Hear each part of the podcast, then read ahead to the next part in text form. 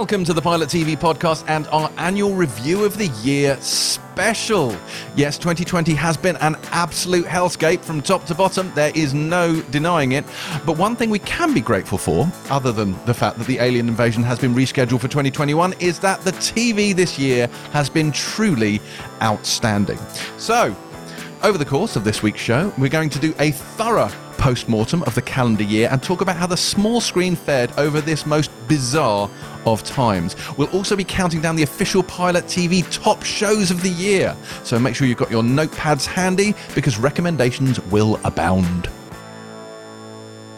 I'm James Dyer, and this is 2020, a year I think it's safe to say like no other. We began the year bright eyed and bushy tailed, finally about to get The Mandalorian here in the UK, still glowing from season one of The Witcher over Christmas, and then March happened, and we were all sent home, and here we are. Nine months later, pasty and Gollum like from not having been outside for most of a year, myopic and bleary from the endless hours of telly we were able to squeeze in in the absence of anything resembling a social life.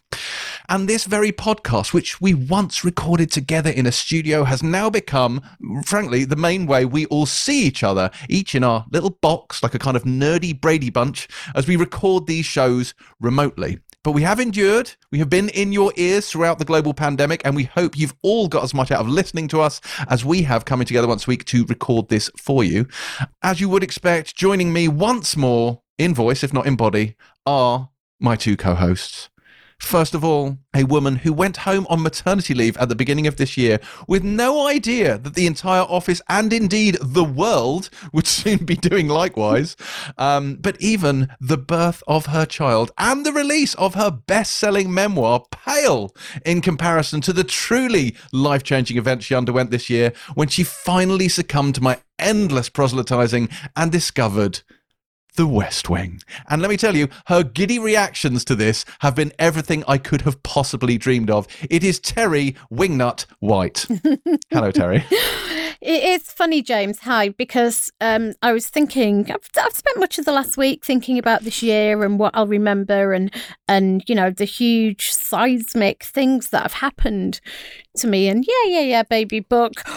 I watched two cathedrals last week, which was the finest. I've slept on it. I didn't want to say this initially because I thought I didn't want to go too far, but I've slept on it several times since then. And it is the greatest single episode of television in history. And I will, even all joking aside, 2020 will be the year that I fell madly, desperately in love with the West Wing. And I must take this opportunity to say thank you, James And- Dyer. And I was right. That- You were absolutely, categorically right. if this were an episode of Stairway to Heaven, this would be the part where the pearly gates open and I, I ascend having completed my mission. or if it were Quantum Leap, I would be leaping You- at this yes, point, having put right what once went wrong in your taste.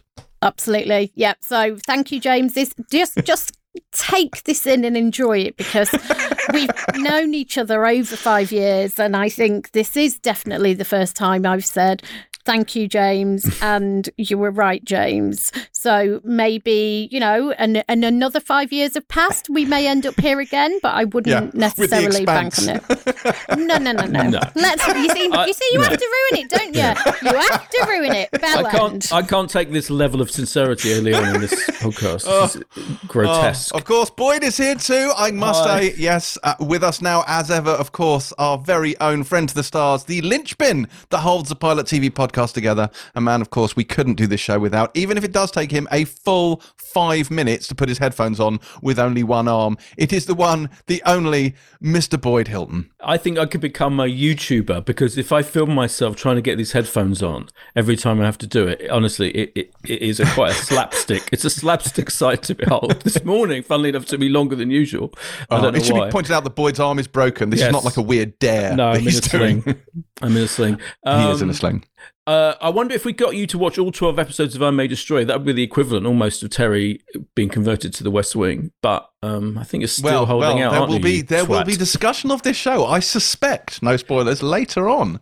But let's kick off with a little nostalgic reminiscence. So, what have been your standout TV moments of 2020? So, like individual scenes or specific episodes rather than shows as a whole. Uh, I'll start. So I want to mention the episode of Feel Good at the seaside in Mm. Blackpool on the ghost train. Blackpool. Blackpool, I think it's episode five. Um, and we'll get into Feel Good properly, I'm sure, down the line. But that episode for me was funny and sincere and painful. The setting was perfect. Blackpool has never looked better. Um, incredible final scene in um, on a dance floor together. Just, I mean that that show overall, but there's such delicacy and poignancy in that episode, and particularly in that Mm. moment on the dance floor. Incredibly, incredibly moving for me. I think also the relationship between Charlotte Ritchie's character and Lisa Kudrow's character. I Mhm. think that it's really, really pointed. I think in that episode, it's it's lovely. It's a lovely little little escape episode. Yeah, incredible. Um, I think it was episode four, though. I don't want to be that person, but I do Oh my believe it was god, you are episode four. absolutely that person. I Sorry. think you're fine, I Terri. think That was fine. episode four. Are you sure? Yeah. Okay. Um, yeah. listen, listen to that. Listen to that. I've just yes, checked. Terri. Yes, I am with my patronising voice. So I've just checked it. Yeah. Yeah.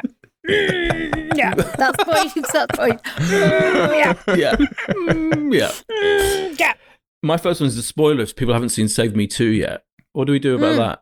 But let's Uh, just say But speaking of bleak terms, it should be pointed out here that while we are going to be discussing the TV shows of the year, we are going to attempt to not spoil any of them. So there will be a, a general avoidance of spoilers. So see what you can do there with some verbal gymnastics. We all know the moment, though. You know the right? We all Yeah, know the so- moment. We all know the moment. So there's a moment in I think it is episode four as well of Save Yeah. Me Two. It's the key moment, and um, all that. So well, yeah, talk around it. But what I would say is when we had Lenny James on the podcast, Indeed. um, he talked about how filming that scene was a massively emotional moment for him, and um, which he wasn't really expecting. Even talking about it was yeah, emotional talk- for and him. yeah, right. Even talking about it, he was kind of welling up while we were interviewing him, wasn't he? It was incredible. So yeah, that scene in that show, and I feel, I feel we'll talk about this more later when we get onto the the top twenty. But um, Save Me Too. I hope, yeah, it can't be allowed to not be um, focused on while we're talking about the kind of you know the more recent Mm. um, stuff that's happened, the brilliant stuff that's happened this year, which we should say it has been a brilliant year. I might go so far as to say that particular scene in Save Me Too might be my absolute scene of the year. yeah, year. it's mine. No, it's Um, mine. That's what I'm saying. Yeah, yeah. it's it's definitely mine. Yeah, I, I, and because I, watched it again recently because I did a masterclass with him, um, and um, watching it again every time you see it, it's like what just it could that. Because that's the difficult thing to negotiate. You think how are they going to do this moment, right? You know, from the very first episode, Mm. like if, if this ever happens, how they're they going to do it? And oh my god, it is incredible, absolutely incredible bit of um, filmmaking and acting. but incredible, but equally unexpected and Yeah. you know unorthodox. And you know, if if you could have predicted how that scene would play out, this is not how you would have written it. Yeah. Like it's incredibly bold, Well, where it tradition, where it fell versus, indeed, um, indeed, you know, episode. and how it unspools. Yeah, the episode arc and the series arc and how Lenny messed with those and and genuinely surprised you. And for me, 2020 is the year that telly truly became surprising again because people started to mess around with those conventions. Because Mm. I was thinking about the finale of, of I May Destroy You, which I think is is a remarkable, radical piece of filmmaking. But there's one scene in particular um, where her attacker, there's essentially two of him. Again, I won't say any more because it'll, it'll reveal it, something, but it's such a radical, innovative thing to do on telly. And I think we saw it with finales. I thought, I think we saw it in the way people open shows and where they dropped big reveals or big climaxes to plot, which were often mid series, or it, it, everybody seemed to be much more keen to completely upend all of those traditions um, and the way that telly has usually been done, which is, which is, I think, why it became such a brilliant year for telly because as well as just the general boldness of the material, the conventions and traditions of the way those stories have been told was upended as well. Yeah, yeah it's like Gangs of London, which is the episode five of Gangs of London yes. of the ten.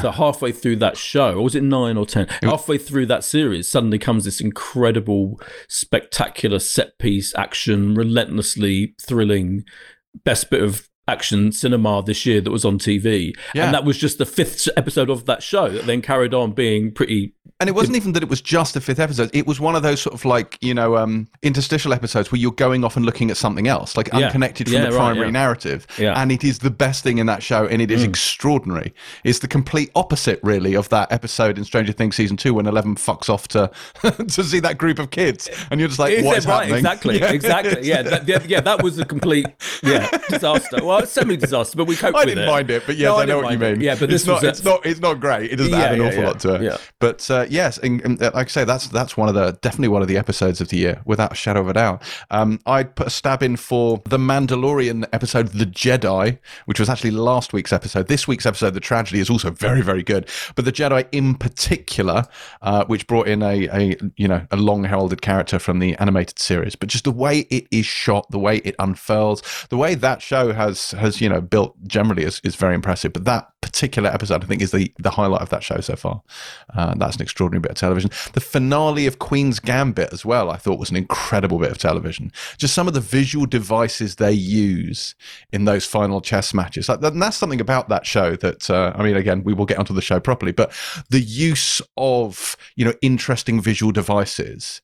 And I think it really comes ahead in that final episode, which is playing that last game of chess and kind of looking up at the ceiling is, is, is magnificent. Well, my favorite, actually, my favorite, uh, I mentioned it when we reviewed it, but I still, my favorite scene from that whole um, miniseries is the hotel room scene where she goes to see the guy, her kind of, you know, the the the, the mysterious guy who's kind of getting obsessed with her and you just don't know what's going to happen and you think it's going to setting it up that there's going to be some kind of sexual encounter between the two of them um, and and it, uh, I think that scene is absolute masterpiece of character. What scene is this? It's a scene in when when she in Las Vegas hotel room. Oh, oh, yes. Yeah. Okay, fine. Yes, I do know exactly what you mean. Yeah. Sorry, yeah. sorry, it took me a while there. Yeah, but yeah. I mean, it's a, it's it's just an intimate two two hander scene in in a hotel room, um, but it's so beautifully yeah, modulated it subverts and the expectation brilliantly. Yeah, it completely yeah. doesn't go where you think it's going to go. Can we? It's only just finished, um, but I want to give a special mention to the undoing, which yes. we reviewed yes. on this podcast and we uh, slagged it off and took the piss out of it. and we talked about how um, uh, it was kind of like a weird 90s thriller. It was really heavy handed, it was really trashy.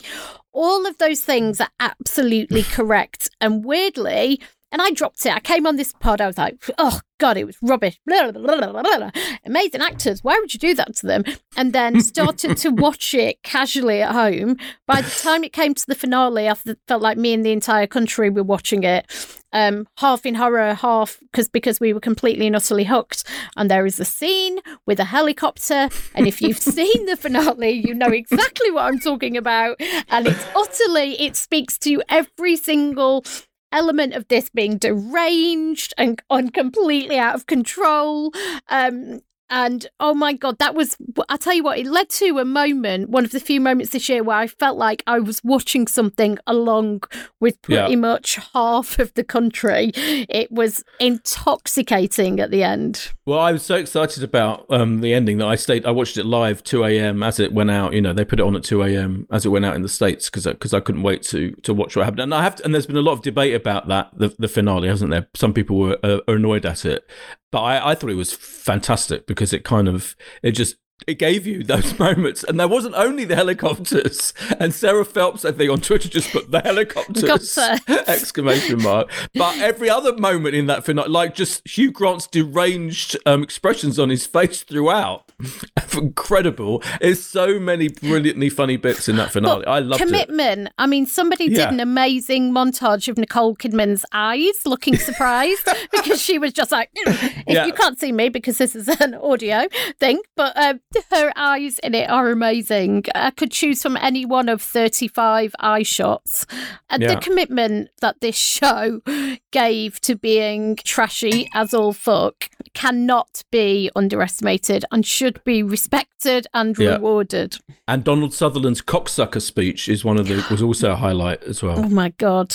I have yet to see the uh, finale of The Undoing. I'm saving Oh, it for over Christmas. Oh, well, no, I'm going to binge because I treat. haven't watched po- That's beyond what we watched incredible review it. discipline I'm, on your part. I'm saving it for Christmas. Fucking hell, Because yeah. I don't have you this year. I need something. Oh so yeah, it's it. very you, isn't it? It has got Yeah, that. yeah. It, it's So got it's that my Christmas trash. Yeah, it's the you of the year. Yeah, definitely. Yeah, so I'm avoiding spoilers.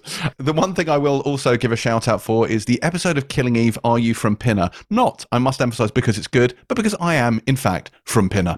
Now, let's move on. Oh my god! Are you joking? That No. entire thing was so you could That's tell hilarious. that shit joke. Yeah, that is brilliant. And you can't move on yet because I've got another one. I need I have to- All right, go on. You are That is dreadful. brilliant. I love that though. Yeah, that's great. What That is about? Uh, uh, I'm kind of stealing this, but what about Dominic Cummings in the Rose Garden?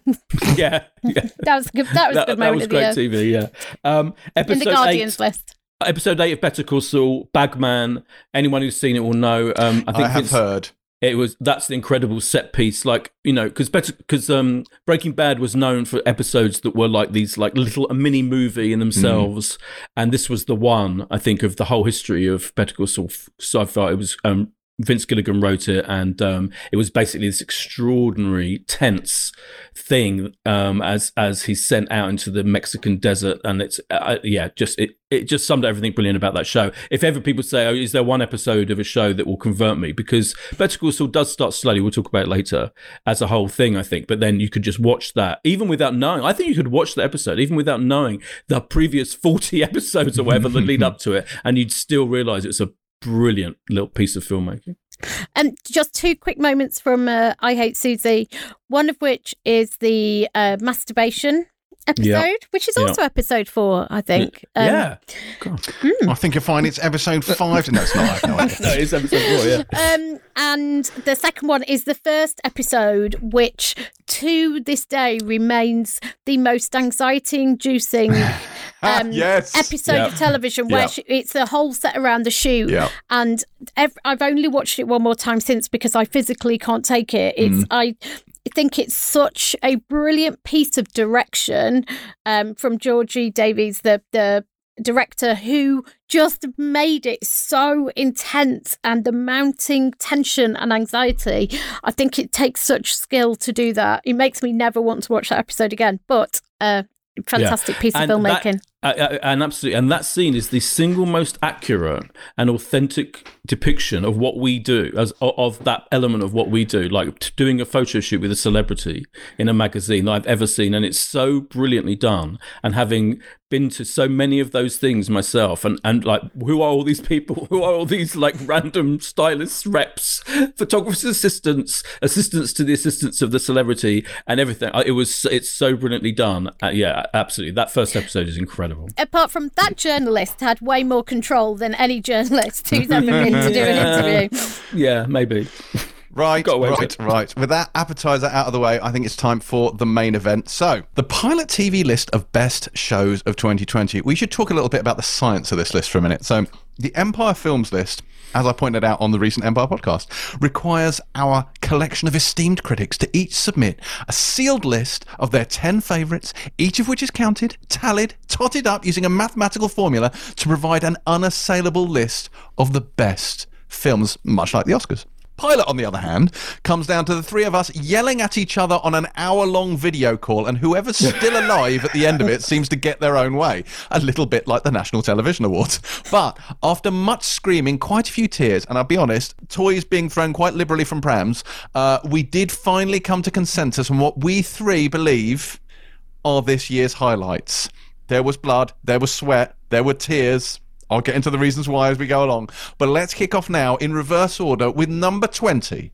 The 20th best TV show of 2020, a lot of 20s in that sentence, is This Country. Yeah, I think it's fair to say you um, threw your toys out of the pram. I was unhappy at this with one. this being here. But that's just because you, as we've established through however many years, you do not understand comedy. It's a I real don't. problem because every comedy in this list, you're like, no, we don't have that. We don't need that. You know, whether it's like the greatest comedy of all time, Enthusiasm, or whatever, you're like, no, I don't get it. No, it's it's it's painful. So this country, generally regarded But I mean, we don't have to agree with the you know with what Yeah. the general culture is saying. but true. in this particular case, genuinely regarded as one of the greatest com- TV comedies of recent years. Charlie Cooper, Daisy May Cooper. Daisy May Cooper, by the way, particularly has had an incredible year. Not only this, but she's like been on Celebrity Gogglebox, which I know you love, James. Oh, God, yeah. And Taskmaster, and she was in that Dickens film. Uh, what you know, and she's she's just everything she does is brilliant, and she's become one of the best personalities around. She's done these like um, Instagram videos of her and her daughter as well, uh, just sitting at home having an amazing time. So she's like an icon. And this show that was this kind of um, faux documentary, very much office style you know that that thing of uh, very much sticking to the faux documentary format of you know listless people in the countryside that you barely ever see people who growing up in the countryside you don't really ever see that kind of um, world and it took that and it flew with it and it just became this beautifully um, written and acted thing that was really. Mean, people say this about a lot of comedies, but in this case, it's so true. It, beca- it was really moving. The character of the the vicar was the key to that. His kind of lovely relationship with these two, this kind of unlikely um, friendship that, particularly with him and Charlie. It's ju- it was just brilliantly done, and the the, the final series, the last ever series, hit all the high points of emotion and and and just very quietly became this really really sweet, moving, and brilliantly funny thing. And can I, but can I just point one thing out, which is it isn't just that James doesn't understand comedy. it's also that he doesn't really have a proper grasp on the realities of working class life in this Oh country. yeah, and that. So you put together a depiction of a working class community and a working class family. You put that together with comedy, and you literally have James looking at it going, I don't understand. Yeah. What is this? Who Yeah. are these people? what is this reality that they exist within? Um, I will say the only reason I don't think it's higher is because um, a it feels like a lifetime ago because it was kind of pre-pandemic, wasn't it, Yeah. or at, Yeah. right at the start? Yeah. And then um, I I thought it was gorgeous and beautiful, and I think we disagreed a little bit over the final and uh, final episode, Boyd. And I think I felt a little underwhelmed by it. Yeah. And I don't know if it's if that's unfair because you always expect the final season and especially the final episode to be the most special and incredible thing ever. Whereas this deliberately the final episode was like just any other episode almost. Um so I found it a little underwhelming, but I still believe it is one of the greatest British comedies of recent years. And I'm I'm with you on Daisy May Cooper.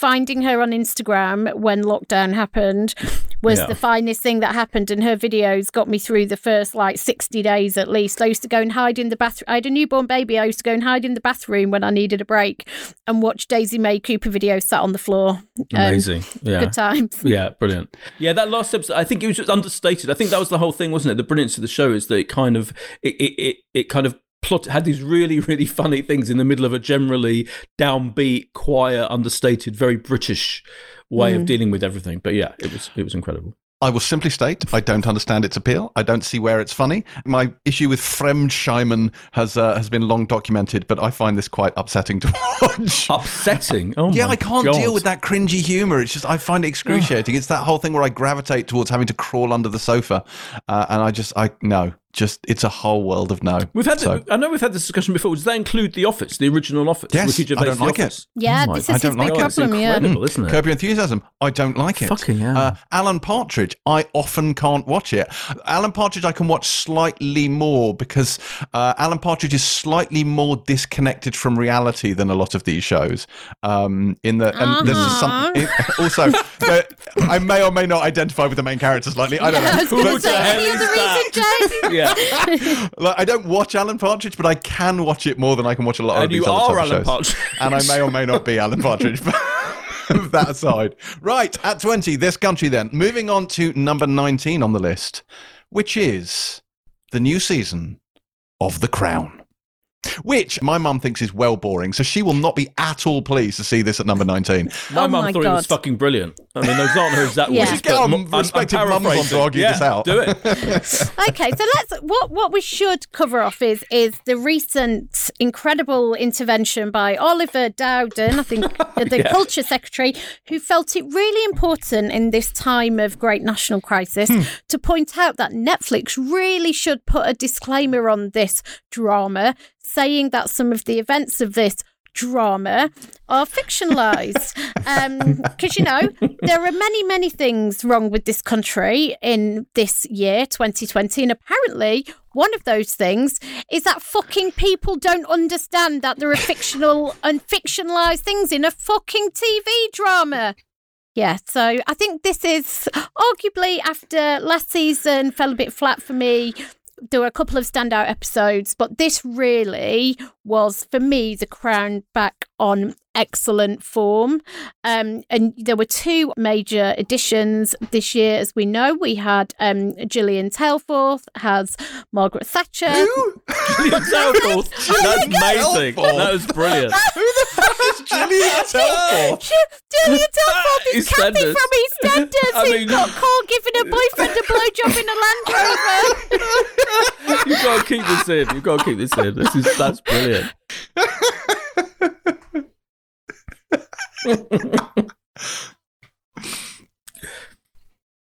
So, two major additions this time. Obviously, Olivia Colman was back as Elizabeth, Tobias Menzies, incredible as Philip, Helena Bonham Carter, um, Josh O'Connor as Charles. But we did have um, two newbies Jill- Gillian Anderson as Thatcher, who I just thought she was incredible as Thatcher, and then Emma Corrin, who played uh, kind of the younger Princess Diana. Elizabeth Debicki is going to pick Diana's story up at the um, next season.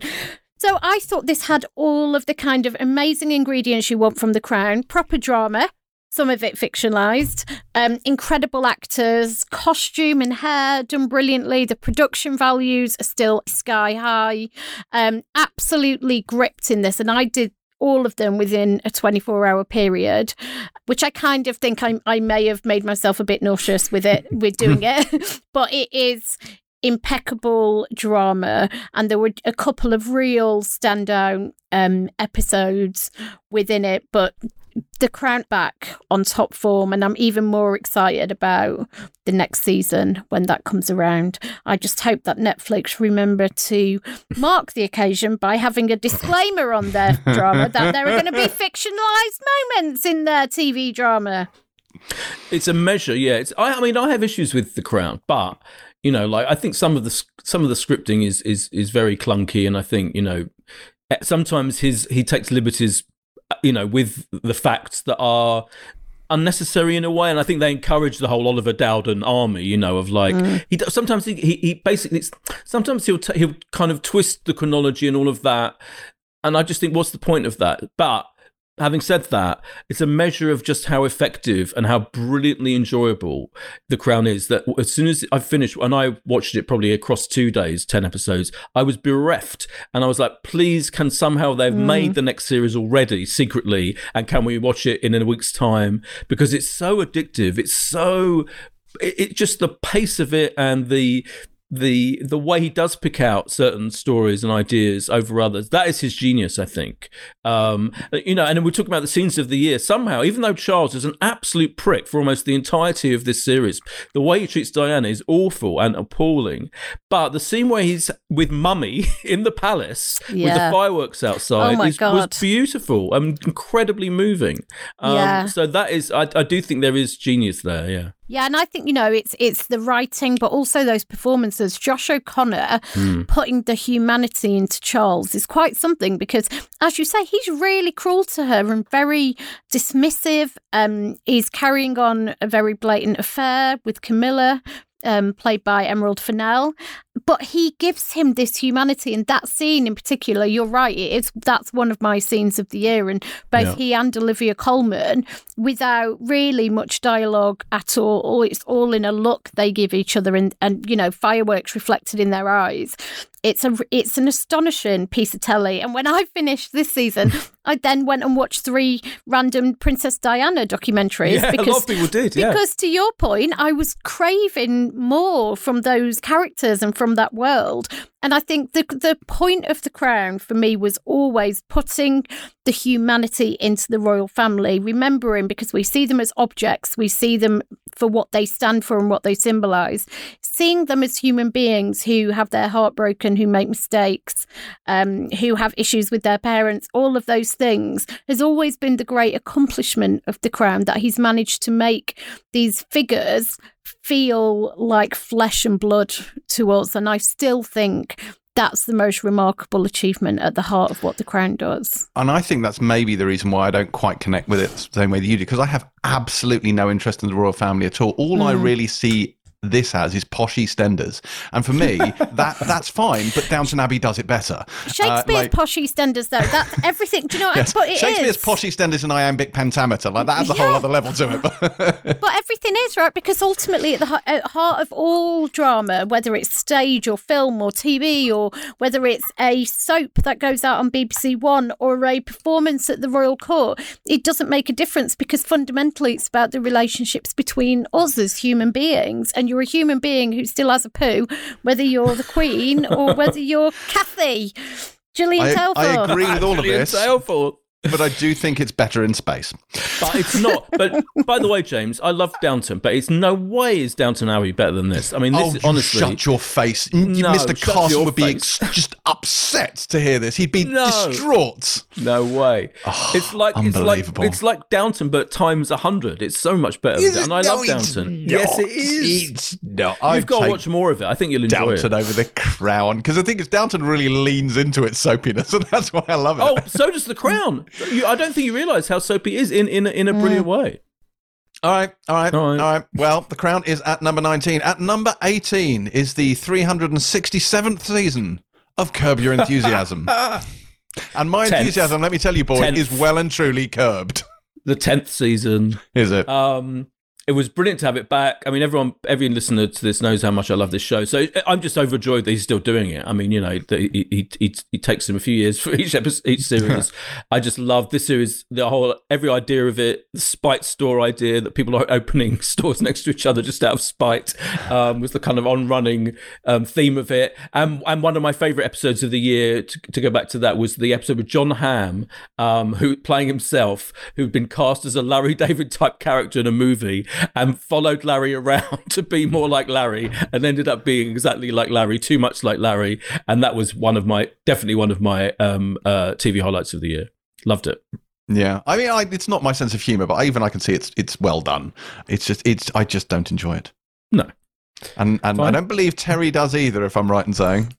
No, she's Uh, very conspicuously silent. No, we I reviewed the first episode. I thought, Yeah, I remember- I did. like We the, I like yeah. the first episode. I've watched it on and off over the years. Um, I can't say I'm massively en- engaged with it or watched much more, but I know how much Boyd loved it. Hence Yeah. why it's on this list. Yes, yes. Boyd argued vociferously to keep this on the list. And to be fair, I think he's probably right. I, I'm more than willing to concede that it's just my own peculiar peccadillos that stop me from appreciating this. But that cannot be said of number 17 on our list, because at number 17 is season two of The Boys. And this is not only, you know, one of the jewels in Amazon's crown, but it is uh, one of my favorite shows of the year. I thought this was brilliant. Like it built perfectly on what they set up with the first season. Uh, it got off to a little bit of a slow start. There's a there's an, an disproportionate amount. This is spelled underneath like a pawn shop because they're in hiding. But the thing with the boys is it's extreme. It goes to great lengths to be over the top in its use of language, in its use of gore. It really tries to push the envelope, and they did that really well. And part of that was through uh, the addition of Aya Cash as Stormfront, who I won't tell you anything about her character, for it is a spoiler. But her and her pairing with Homelander is shocking and surprising and compelling, and all of these things. And you know, the, the, Jack Quaid as Hughie, like his relationship with Annie, with Starlight, played by Erin Moriarty, kind of deepens in this episode as well. We also get to see a little, a little bit under, you know, he- we get through the armor of, of Billy Butcher, of Carl Urban's character as well, and see a bit more about him. The most caustic man on television and deliverer of more C bombs than I think any other human being alive. But uh, the finale of this season was was quite something to watch. I loved it. Now, boy, now when we reviewed this, you two were a little bit lukewarm on it, but boy, you Yeah. you saw the light, didn't you? You I came did, yeah. to, to the boys. Yeah, it was a bit of a. Uh, I mean, it's not quite the West Wing, but it was a. It was a. It was a. No, it was a semi James conversion, James Mm. inspired conversion. I. I not. I actually didn't like it. I actually found it really irritating. Oh, you Um, actively disliked it. Wow. I, yeah, pretty much. I, I mean, It's I Marmite. appreciated, It is I Marmite. appreciated the um, technique and the filmmaking and all of that because it looks incredible and it has, uh, you know, it looks like they've spent a zillion dollars on every episode and, and everything. I just found it a bit pointless. I found it I couldn't get the heart of it to the heart of it, and I think it was um, those characters that you're talking about that changed it for me because I did. I think once you realise they are kind of dealing with like fascism and um, you know that the kind of the ideas and themes of it became more more more important to me, and I cared more about um, a couple of the characters as it got Mm. more on. I think it was episode four. I think it was episode four again that really got me involved in it. And from then on, I was with it, and as you say, the finale was fantastic. So um, I am now on board with the boys. Yeah, and I wasn't before. Yeah, which is because like the boys and the Umbrella Academy obviously were around the same time when they Yeah. first launched. Similar, and yeah. it- it's interesting to see how far these have diverged. Like Umbrella Academy, I wa- I watched all the way through. It was fine, and then season two remained fine. And I think this started built to a really good point, and then built on that with season two. I think the boys think is absolutely yeah, flying. I think they're both very self-consciously flash and shocking. And those mo- and and, and um, we had a show recently reviewed where I felt the same thing that I felt was too slick and too self-satisfied. But actually, with the boys, I was like, I, that stopped bothering me.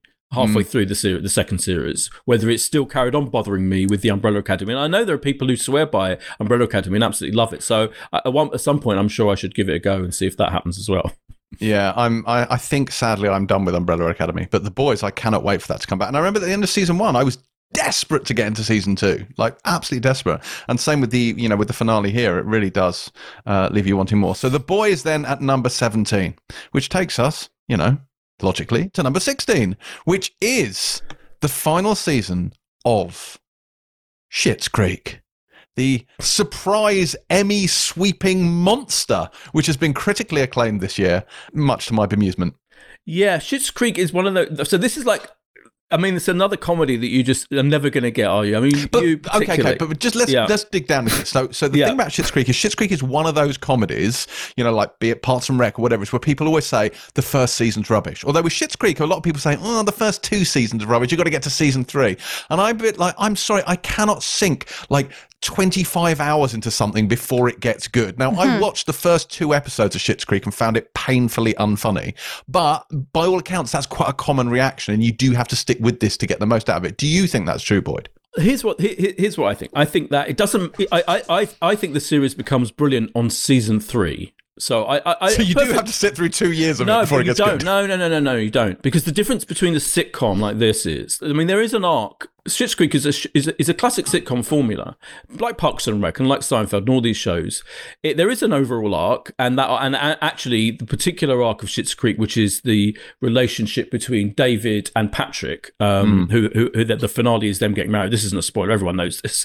Um, that so he arrives in season three, Patrick as a recurring character. And it is from then on, I think that the show has the heart it needs to bind together the brilliant eccentricity and the flat out goofiness of the whole thing and all the all the all the crazy goofy over the top characters but it's hmm. given this heart by this relationship this slow burn of a relationship between these two guys that then becomes the absolute central focus of it from kind of season 4 onwards but you can you don't have to watch seasons 1 and 2 if you don't want to it's a sitcom you So you can just jump straight in. jump straight in. It's not a fucking drama where there's like you don't understand. It's not like a sci-fi. It's not like the expanse. miss the you don't need Boyd. a recap. You don't need a fucking complex recap going on for twenty minutes. on Schitt's to- Creek. Yeah, it, just go straight in. You'll get it. It's Okay. it's it's a world where so the premise is so simple that this family of previously very wealthy wealthy people, you know, she was a soap actress, he was a businessman. They lost all their money. They moved to this shitty little small town called Schitt's Creek,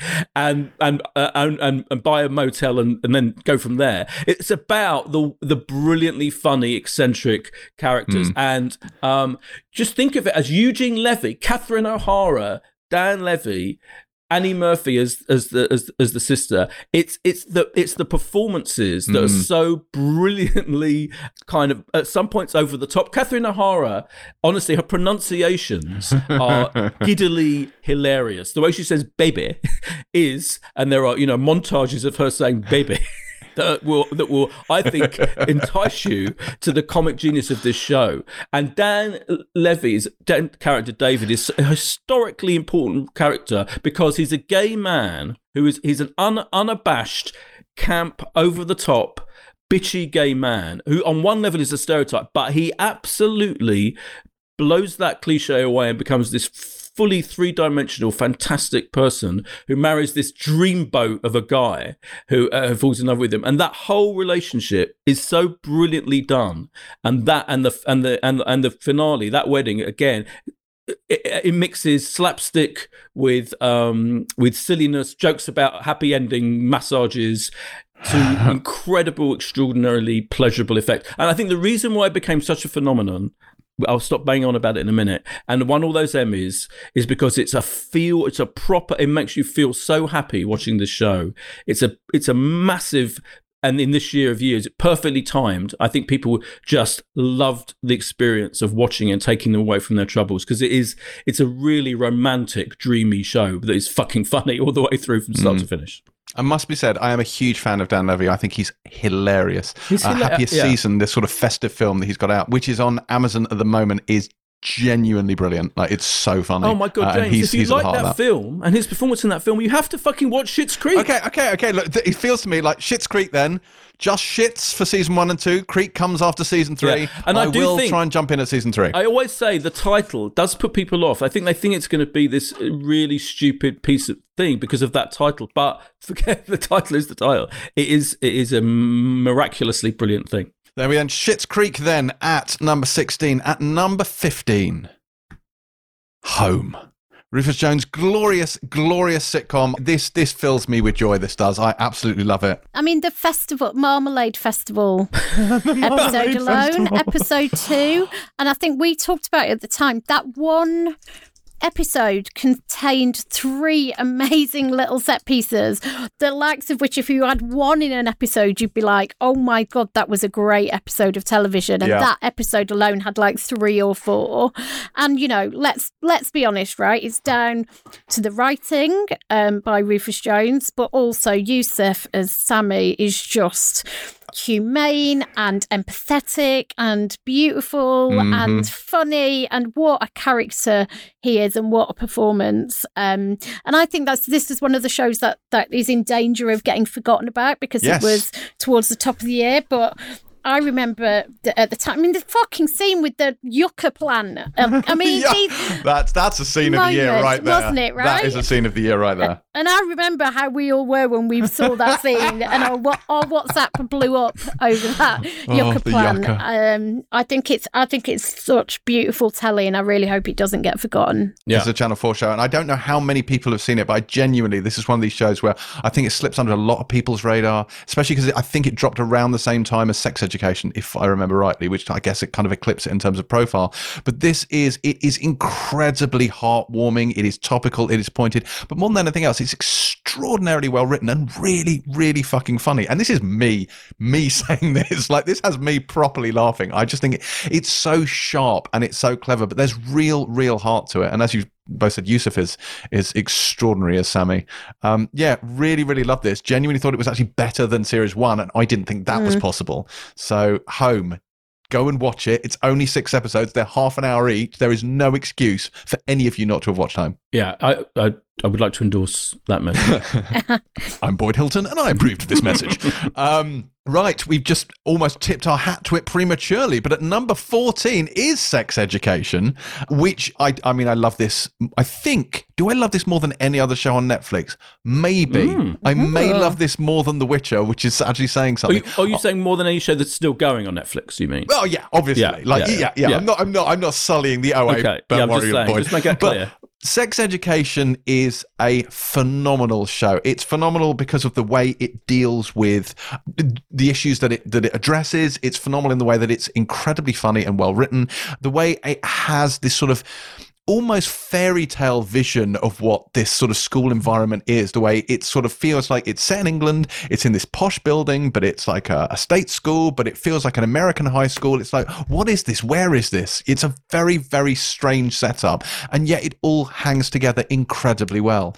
I think emma mackey is fantastic in this. I think asa butterfield is fantastic in this and uh, and gillian telforth is of course excellent as uh, as asa's mother. So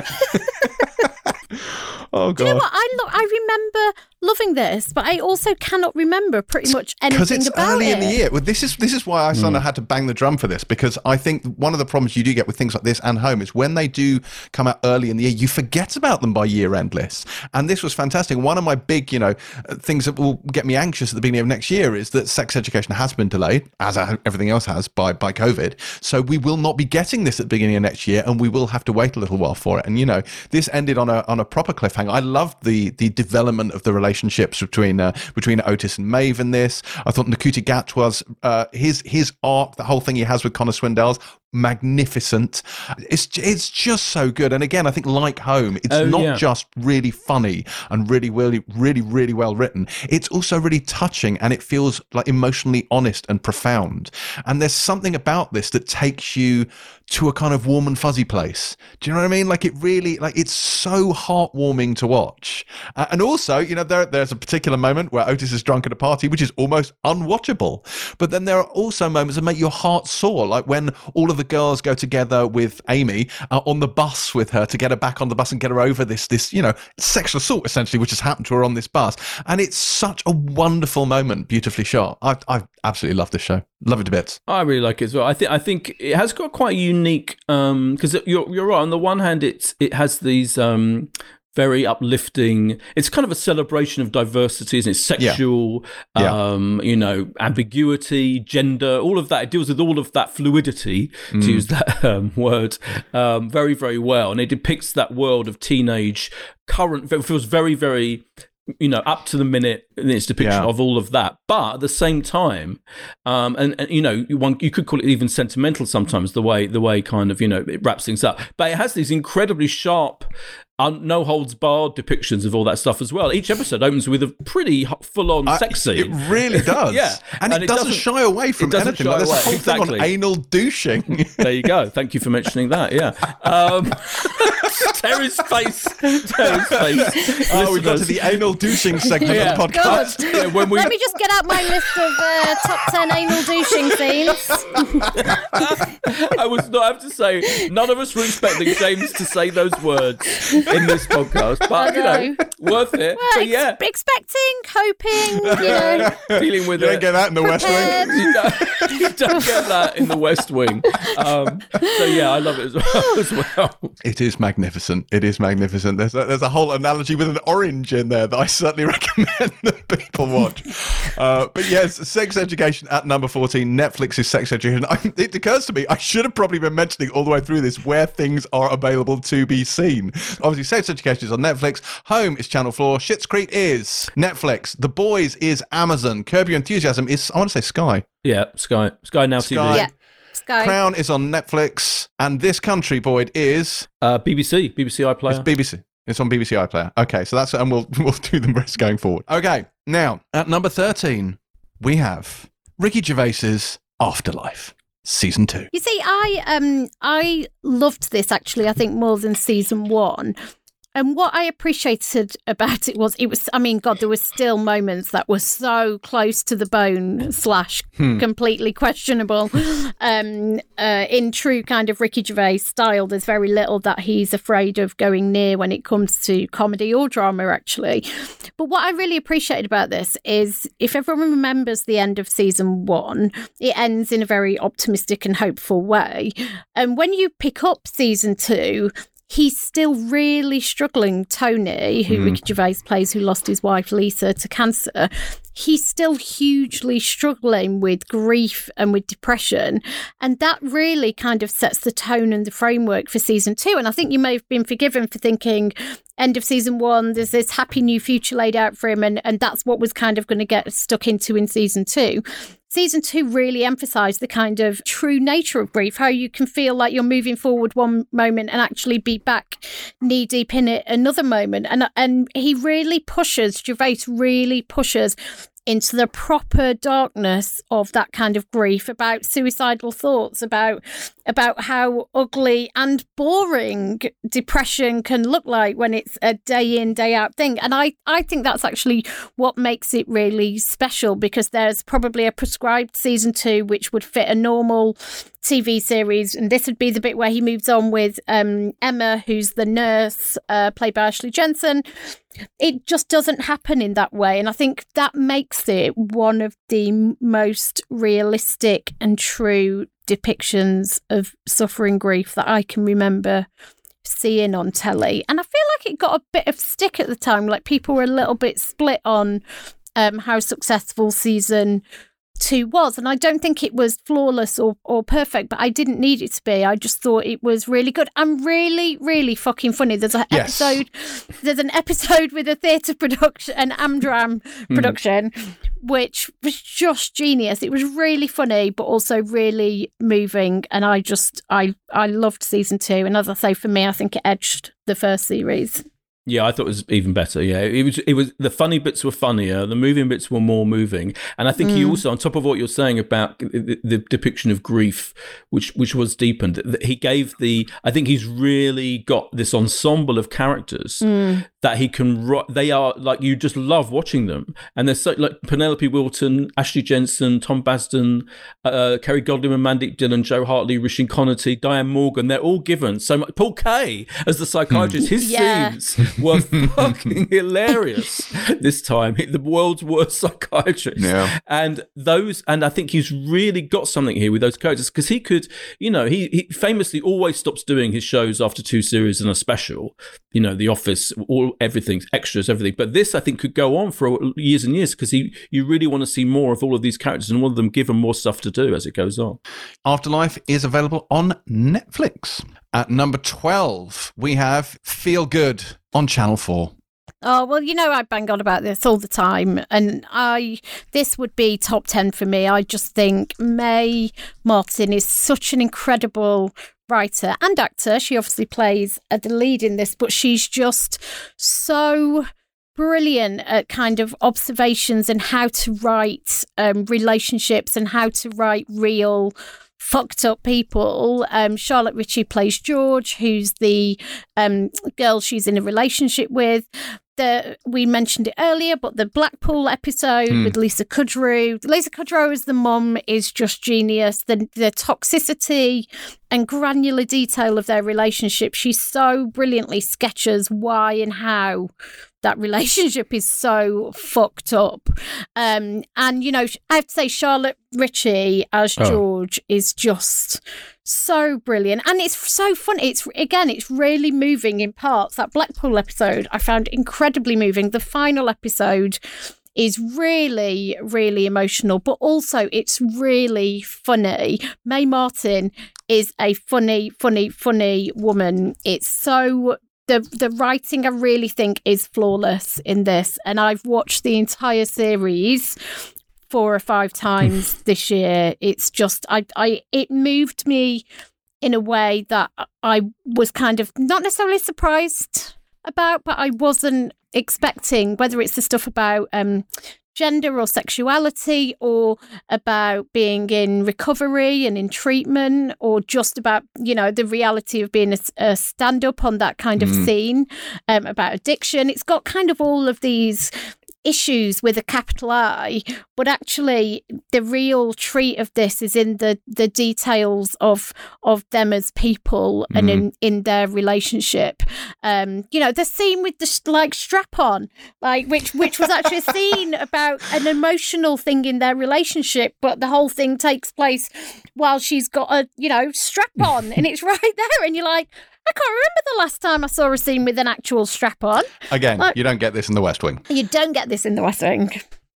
Yeah, loved It's- it. it. When it lives up to its title perfectly, doesn't it? It's a really feel-good show. Same thing. What we talked about, like the sort of uni- unifying DNA across, you know, home, sex education, and this is they're they're things which are genuinely funny with a very profound emotional core to them. Uh, I've always, you know, as you know, like my whole thing about uh, comedy is I like it when it juxtaposes well with drama, and I think that worked really nicely here. You're so invested in in you know Mae's recovery and her relationship and her issues dealing around this sort of like you know anxious attachment thing she has with Charlotte Yeah. Ritchie, who has this sort of avoidant sort of, um, you know, is she straight? Is she not? Feeling Yeah. with her and the will they, won't they? Will it work? Should it work? Is it healthy? Is it actually toxic? It's kind of hard to say at times. Yeah. Uh, it's incredibly nuanced, very, very layered.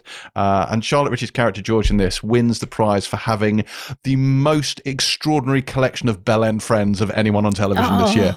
Oh, so, that uh, fair play to her. Yeah, that episode. The episode in particular. party. yeah, Ophelia Lovibond is, is Yeah. great in that in that That's role. Pinky. The bit is Binky's best friend. The mates are terrible. Yeah, I agree. I think what what it, it had the confidence, I think, to not worry about being funny, even though it's absolutely is a comedy. Clearly, Yeah. is a comedy, but it had the confidence to not wor- not worry about having gags at the mm. moments where it's really dramatic and emotional.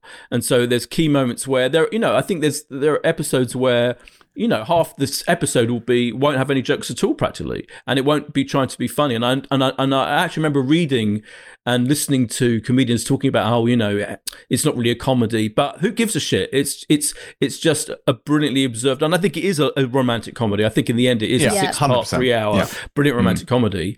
That isn't afraid to have these great moments of dramatic observation as well. She- Yeah, mm. she she it, she is incredible. She made, she co-writes with Joe Hampson, who's been her best mm. mate for like years and years and years. And I think they just they have done an incredible job. But it doesn't try and adhere to that. All you know, we've got to have X amount of jokes every so and mm. so minutes. It doesn't do that Yeah. at No. all. Like it's funny when it needs to be funny. It's serious when it needs to be serious. Uh, you know, and Charlotte Ritchie obviously gets a lot of acclaim for her role in Ghosts, which is a very popular and good comedy. But I would say, you know, this is the better show. So watch Feel Good. Well, it's a different show. Ghost is a more traditional sitcom that you wouldn't like because you don't like traditional sitcoms, you twat. Yeah, okay. No, that's fair. that is fair. Thank you, Boyd. That said, I still Ritchie. think. Yeah. I still think. Charlotte Ritchie, let's just say it. We've said it. She is the most incredible actor. I mean, f- uh, uh, Mm. If well, you haven't I seen think- Fresh Meat, watch that as well. I mean, She's excellent in that. not just likable, lovable in every single thing she does. Who does. gives a fuck about being likable or lovable? Here we go, She's, here we go. She's dead good. All you needed to use, Boyd, there was to mention hot mess, and you just Yeah. said Terri off No, that's your that's your one. I'm not. Yeah, that's my one. I'm sure we'll have, have some hot messes later on. Anyway, that is Feel Good at number 12. At number 11, we have Dennis Kelly's The Third Day. Arguably the most ambitious thing that's been on television this year, or probably any other year. Yeah, I mean, this really is. I feel like this is on the list because it's utterly deranged. so I think there's there's an ambition to this, which is interesting. As we know, it was kind of set in in three parts. Um, with a well, the second part was really this live event in the middle.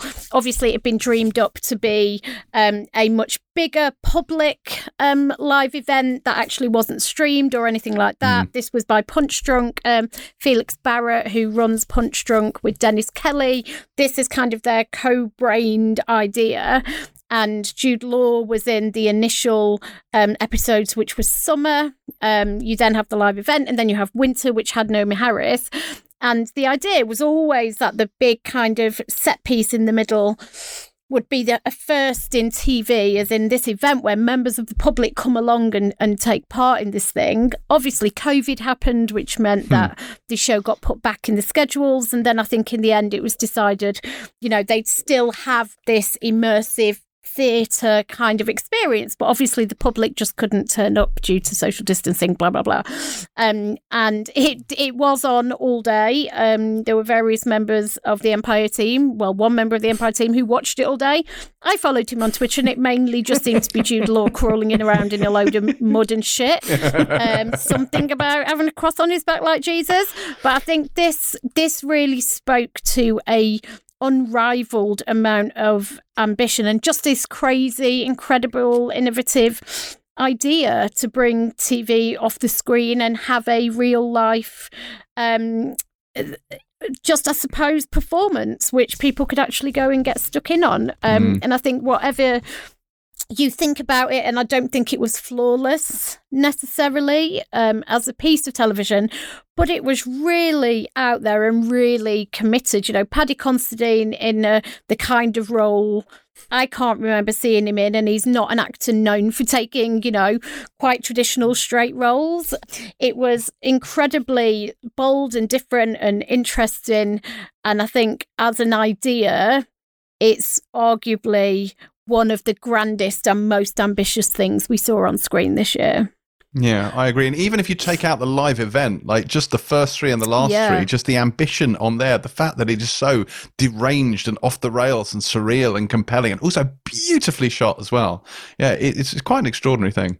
Yeah, I would have had it in my top ten um, with or without the, the the live event element of it. And I know it was. I mean, it was pretty much conceived by Felix Barrett first. I read in Empire, in Empire's coverage of the the live event, um, the extent to which he, the whole thing was was built around that central idea of doing some kind of theatrical, mass theatrical event in the middle of it. And there are very few um, genuinely innovative new things in the world of TV left to do, are there? I mean, but this was one of them. It was completely incredible um, ambition to do it. But I really loved, as we were saying, I really loved just the, the the the normal in quotes, you know, episodes, first three and last three, which were uh, deranged and I think crazy, and you just didn't know what the fuck was going on in a good way. Like I loved that. I love how um, uh, Dennis Kelly does that, where he just kind of plonks you in the middle of an absolutely seemingly incomprehensible situation and kind of fights his way out of it, um, just about just about clinging on to some semblance of credulity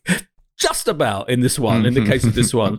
Um, and you just really, on, on a purely dramatic level, you were desperate to know how it all played out and what happened to these characters. So I thought it was brilliant. Um, I, and, and I would pick out um, Emily Watson. I mean, Emily Watson, fantastic, alongside Paddy Considine. The, the two of them together were phenomenal, but she was the one who ended up wielding the machine guns or, or the, the kind of rifles. And, um, and won't spoil any more about that. But yeah, I thought, I, I thought it was absolutely great. Loved it. Mm. And It I watched indeed. as much. I watched kind of probably half the live thing. I couldn't bring myself to watch the whole thing. I had to go out and leave the house, leave the flat. At I mean, it's point. 12 hours long. I But, mean, that's yeah, fair enough. But I watched enough of it to know that it was what an achievement. And Jude Law deserves. I don't know if he deserves an acting Yeah. award. He deserves some kind of medal, An endurance award, an endurance So, award yeah. because he was like, stuck like one on of those tough pole. mudder medals. Yeah, he was stuck on a pole in the sea for about a fucking hour at least it's happened to all of us. in his pants. Oh god! And uh, now you can't watch the live special anymore, can you, boys? You can't highlights pick it up of it. I think the there's fact. a 90 minute um, version of it on on Sky on demand. okay. There is also, I believe, on the um, HBO Facebook page, they had archived Oh. the whole thing Oh, okay. um, on the Facebook page if it is still Right. there. Okay. The third day then at number 11. As we enter the top 10, we have number 10, which is Sky's I Hate Suzie. Terri, you did not hate Suzie, did you? I did not, uh, James. I may have uh, argued quite loudly. Insisted, I believe. Absolutely would not have any of it any other way. So this is um, was created by Lucy Prebble, um, along with Billie Piper. Lucy was the writer as well on this, and directed by Georgi Banks Davies. This, for me, was just what this year in telly was all about. It was so innovative, so bold, um, so radical. Each episode was kind of themed, and there were just a couple of such standout episodes. The first episode we've already talked about, building the anxiety and tension. The entire episode dedicated to masturbation and what gets her off, um, which is just not something you'll ever see. It's an entire episode of a show about a woman dedicated to her sexual appetites and needs. Um, Billie Piper was just incredible in this from start to finish. It was funny, it was shocking, it was emotional, it had the most realistic cocaine scene in a hotel room I've ever seen on television or film. Amazing Dexter Fletcher cameo in that episode where he, I mean, honestly, everything about that scene between them in the hotel room, all on drugs. It was just the detail in it was absolutely spectacular. I loved it. I found the last episode super emotional. Um, you know, you've got to think the whole premise was just that Billie Piper's an actress um, whose life's kind of upended when her phone is hacked and compromising pictures of her with a man who is not her husband are leaked onto the internet. And you think with that setup, you kind of know what it's going to be, but it's kind of about that and not at all. It's about fame and it's about um, motherhood, it's about being married. It's about women's sexuality. It's just brilliant. And the writing, and I have to say, Lucy Prebble, I think, is, is an astonishing writer. But the way she writes this character, um, both kind of her life um, as everybody else sees it, but also what's going on in her head, is just genius. Um, I loved every single second of this. And when it was over, I was bereft, bereft, bereft, bereft. And a shout out to, I think, um, I mean, obviously Billie Piper was incredible in it, but Leila Farzad as her um, agent and best friend uh, was incredible. And we, you know, I keep saying how brilliantly authentic it was because I yeah, the coat scene in the hotel. I've already talked about the incredible set piece opening photo shoot scene, but everything that Leila Farzad did as as an agent for a celebrity rang so true. And that relationship where you are friends with someone and also it's up to you to kind of handle their life is so beautifully observed, so brilliantly. I've seen that those situations so often. Um, I, I just absolutely loved it, and it, and it was and it was incredible how you know the episodes would change um, would change style and format if you like from episode to episode. Uh, it was incredible. Yeah a brilliant achievement. It is very good. Um, I, yeah, yeah I, and as we have discussed earlier in this podcast that very first episode one of the most stressful half hours of television i think i can remember ever having seen. So uh, but a very very good show there. Uh, that is i hate suzie on sky. At number nine then we have a netflix original specifically the Queen's Gambit. Who'd have thought Netflix could make a seven part show about chess? One of the most compelling things on television this year, and yet they managed it. Anya Taylor Joy is spectacular in this as chess prodigy uh, Beth Harmon, and genuinely, for a sort of a period set, sort of 1960s set show about an orphan playing chess, this does not immediately strike you as the kind of thing that would sort of, oh, must, much watch the next one of this. And yet, incredibly compelling, beautifully shot. Uh, and again, we've referred to this already, but the visual uh, ingenuity at play here, how they make her brain, how her interesting, slightly odd way of looking at chess, how they visually manifest that and how they express it is extraordinary. But also, what's good about this is it doesn't matter whether you like chess. It doesn't even matter if you understand how to play chess. None of that matters at all. It's just really compelling. And they, they find a way to make A, each chess match in this show feel different and, you know, unique in and of itself. But they find a way, you know, like you can enjoy Rocky without really caring about boxing. They mine this for the drama and the emotional highs and lows. And there's enough that they explain, you know, broadly speaking, what's going on. Oh, she's doing this. This is risky. This is a risky thing she's doing. That you don't need to know that the knight is going to Queen's Bishop 4 or whatever it is, you know. And the chess is sort of the device it's built around, but this is about the character. It's about her emotional journey from this orphanage and the relationship she has with her, you know, emotionally unstable mother who kills herself in the first episode, you know, and how she comes to terms with that and how she grows as a person, how she relates to other humans, often not well, and her substance abuse. Uh, like it's it's a very sort of character driven show. I absolutely loved this. I found it completely compelling, and the finale of this, I think, was one of the best episodes I've seen this year. I, I thought was is entirely magnificent. Yeah, uh, it's so interesting. She's she's the opposite of a hot mess. Yes, because yes, she's a she she does all those things. She's a she's addicted to various things, to drugs, to tranquilize. She's brought up in a children's home where they give they literally tranquilize yeah. them every day, uh, along with her mother who's uh, who's an alcoholic. A lot of the women in the show are are mm. have you know need drink and need this stuff in their lives to cope. But she's a brilliant genius chess player who thrives, who needs to take drugs really for yeah. her to to, to to keep that going.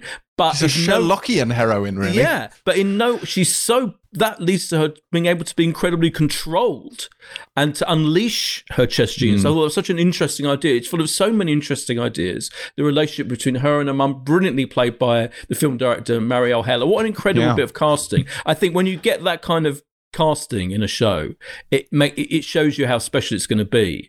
And I think there on so many levels, um, this was this was a really really surprising thing that came out of nowhere, almost like you know, just this is the thing that Netflix does best. You know, it will yes. give you yeah. an, absolutely a, out of nowhere, absolutely yeah. out of nowhere, beautifully made, lavish tens gazillions of dollars seemingly spent on it quite rightly and given and scott frank who created and directed the whole thing um, given clearly given the creative freedom to do it however the fuck you wanted to do it and it has completely captured people's imaginations you know like my mum was like oh my god you keep going on about this chess program in heat and but i don't know anything about chess and i'm not interested in chess and she watched it and loved it and, And i it think doesn't that happened matter a lot at all. Yeah. Chess to the max. Okay, that is the Queen's Gambit at number nine. At number eight, Better Call Saul. Which, Boyd, I suspect you're going to have to lead on this. I Oh, will sorry. concede that Better Call Saul is probably a masterpiece. Uh, everyone is telling me it's a masterpiece. You yourself has berated me for not keeping up with it, and I absolutely will do at some point. But go on, tell us why everyone should be watching Better Okay, Call Saul. am not going to bang on about it too much. Just to say that it has it's it has got better and better and better. This was the fifth season. Incredible when you think about it. I think when it started, you thought the idea of a prequel to Breaking Bad, which depicts how Bob Odenkirk's character becomes um, the character he was in that show when he starts out as a kind of very low level um, law, lawyer, shyster lawyer in, in quotes. Um, but it's become its own fantastic thing, every bit, really, every bit as good as Breaking Bad in so many ways. And you know, the key of, to it, the absolute heart of it, is his relationship with um, Kim Wexler, played by Rhea Seehorn, the most underrated, undervalued major star of a TV series I can think of. She unbelievably wasn't nominated for an Emmy, which was outrageous. And she is the beating heart of the show. And their relationship, these two flawed human beings, she's a lawyer as well. And, the, and, and, you know, she kind of loves this kind of, on one level, this absolute goofy idiot who keeps making the wrong decisions about pretty much everything that happens in his life. she is the only right decision perhaps he's ever made. But their relationship is so finely honed and brilliantly done that that is the real magic, I think, of of Better Call Saul. And the thing that makes it different, I think, from Breaking Bad. Yeah, it is. It's routinely held up as being as good as, if not better than Breaking Bad, which seems Yeah. blasphemy on so many Yeah. levels, and yet so many people say it. There must be some truth in it. So, There is, yeah. Better Call Saul at number eight, and Better Call Saul is viewable on Netflix. At number seven, Sky's, Gangs of London, arguably the most violent thing on television. now this is a this is a, a hell of a series from uh, from Gareth Evans and, and Matt Flannery, um, and as you said, episode five, which is one of if not the best episode of television from this year, super violent. Loads of great performances in this, but I think standing out above all of them is Sope Dirisu, who is kind of a revelation when he appears in the first episode of this. Uh, it, it just extraordinary from the you know the emotional depths that he brings us as Elliot in this, but also the physicality of it. Because especially in that first episode, the choreography of those fights are full on, like cringe-inducing, brutally violent, and he just cruises through it. it. The way that this has its ups and downs, the way it it has no, you know, it has no qualms about breaking its rhythm of like going off and doing episode five and then coming back to doing that that wonderful episode that follows afterwards, where you have Michelle Fairley sort of torturing someone in the house, you know, with this music playing. Like it, it I mean, it is a show that I think front loads its strength. I think it, you know, it peaks with five. Six is great, but I think after that, it, you know, it doesn't quite reach that height again. But uh, yeah, this is this is a really really great show. Yeah, I, I, I loved it. Absolutely loved it. I love the ambition of it. That it, it is a deranged show as well. There's a lot of shows um, in our top twenty that we could call you could call deranged in a good way, in the sense that they're not limited by the normal bounds of what one might call realism. maybe it's coronavirus. It's hard to say. Yeah, it's bonkers. Like I actually loved the last few episodes. You know, those exploding tower block, massive buildings, and you know, let's not forget that. And um, I, I, I kind of liked the more crazy it got, and by the end of it, it goes down a completely mad rabbit hole and does. setting up the second series. Um, and I- I, can't wait. And I, I love that. I love how kind of mad it was. And um, Joe Cole as well, one of the best things Joe Cole's ever done. Incredibly watchable um, in this show. So yeah, I, I really loved Gangs of London. In fact, I might watch the whole thing again soon. because you have that kind do. of time. Right, Gangs of London at number seven. At number six, a show which aired in the US last year, and I wondered if we were ever going to get here, and we finally did towards the latter half of this year. Is High Fidelity, which you have to dig into StarzPlay to see, but it is absolutely worth your time doing so. Isn't that right, Terri? It 100% is. Um, I love this. We all love this, Mhm. actually. Um, and we're all furious. It's been Cancelled. Madness. Just absolute fucking madness. and it is obviously um, the show, which was based on the novel that the film was then based on, Hmm. starring John Cusack. And obviously, the big thing that everybody focused on when it was announced was the kind of gender flip in that Zoe Kravitz was playing Rob, um, the owner of the record Hmm. store.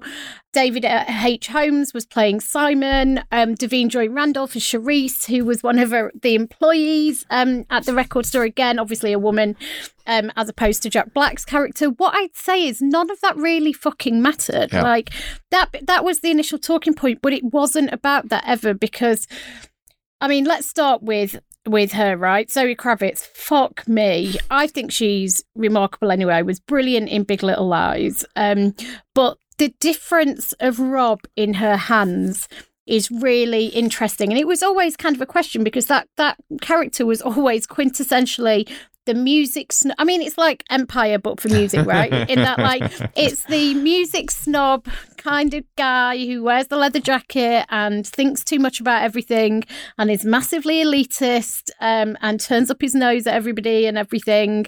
Um, and the way she changes this character subtly, but she's incredibly cool, um, inc- incredibly kind of dry, but also really, really soulful. The relationship between her and Cherise is an absolute thing of wonder and glory. Um, and there's just like there's a musicality to the show. There's a lovely rhythm to the show. I loved being part of this world that they created. Um, I thought it was done really brilliantly, and things were, were lifted like wholesale in terms of um, dialogue. Um, you know, the top, the way they did the top five Mm. heartbreaks, for example. But it felt weirdly so fresh and so new and so different in such a wonderful way. And I just, I adored it. I think I watched all of them over two nights and absolutely loved it. The filmmaking, the performances, everything. And still, you know, to this day, have no idea why you wouldn't do a season two of this. I know. It's just such a great show. And just you were so invested in her and her life and the emotional sort of resonance that it had. You know, Kingsley Ben-Adir was so good as Mac. It, yeah, it was. It, and, and as you write, the music was w- sort of woven into the DNA of the show. It became like a mm. tangible part, like a character in the show, as it should do, as it is in the book, as it is in the film. And it just works so well. And I think it's perfectly cast all the way But you through. root for her, right? You root for her so Mm, much as Rob. As you know, It's- fuck up that she is. You really, really Yeah. do root for her. You root for her and you want to be put like I wanted to be in her living room with her. I wanted to be in the record store with her. It was like she was such brilliant company as a character. I loved spending time with her. Loved spending time with her. The cancellation of this show is the gro- most grotesque cancellation decision since the OA, the mother of all grotesque cancellation Yeah. decisions. It's why? I mean, why did they? You know, we're going to be It that doesn't make expensive. sense. Yeah, I was about to say, any it's not like it cost as much as the OA. So- I mean, it doesn't No. make any it- absolutely infuriating um, that, that they got rid of because I was so looking for it, it. It was such a great watch, incredible. well, there is only one season of it, but you can find it on StarzPlay here in the UK, and we highly recommend you do. High Fidelity then at number six. At number five, Terri White's favourite show of 2020, the one, the only, Devs. Devs, which if Terri had had her way would not be on the list. No, I. I've been. Can I say I've been very magnanimous. I. I of like you know I said Dev should be top five even though Yeah. it's dog shit. Yeah. Did I or did I and also to be fair to you, to, to, to be to be fair to Terri, I was going to say actually, I uh, the the issue of Empire, the current issue of Empire, which has a, a brilliant um, TV. I was nothing to do with it. This TV um, I retrospective. commissioned that feature. Right, you've Devs is one of the main features. There's a brilliant Yeah. feature I think by Alex Godfrey, right? Alex Godfrey. about um, the creation of the show. So um, I, I, I'm very appreciative of the fact that Terri has put her personal um, uh, taste Wrongness. aside, Yes. wrongness slash taste aside, to uh, because it is Devs is my favourite of this kind of show, and, what, and, and by that I mean a kind of you know a, a, a wildly ambitious philosophical sci-fi epic since the OA, and it is it is it, for me it shares a lot of DNA with the OA in in, Mm. in its ambition and its and its craziness and the boldness of the storytelling and the beauty of it. I mean, it looks phenomenal. And in that feature,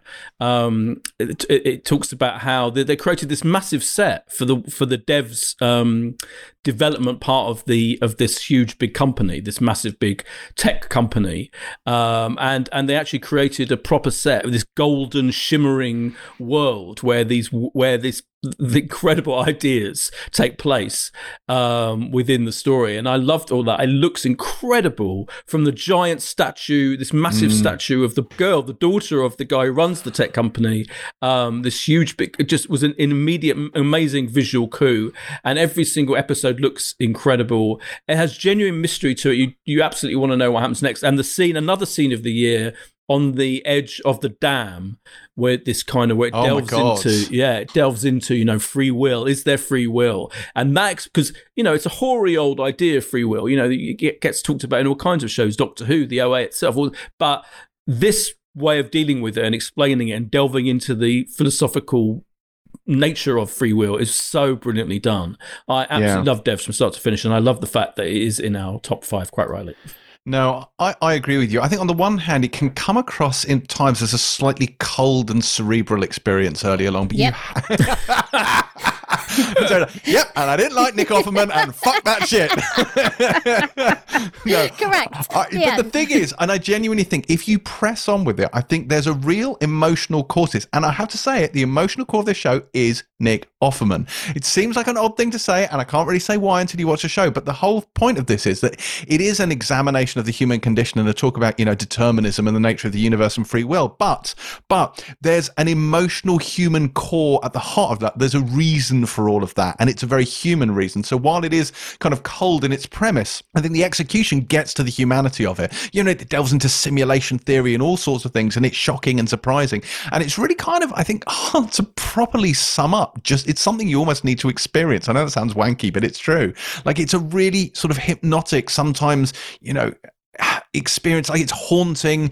I think it's one of these things where ultimately it's you get to the end of it and it's been a very it's been time well spent. It's a very rewarding experience yeah. i think watching this yeah. show. I love the ending and i was yeah. worried about the ending from the word go. I was like is this going to be one of those shows where they fudge it and they don't but he does not fudge it? And i love the way he got he he he he did dealt with that. I thought it was fantastic I agree, and that the damn moment in particular, it raises so many questions. It really does, yeah. and it's fascinating the way it, it, it gives you answers to some of those questions, the way it expresses those answers, uh, you know, and about how someone who on a quest for truth can be so resistant to truth when it's staring them in the face.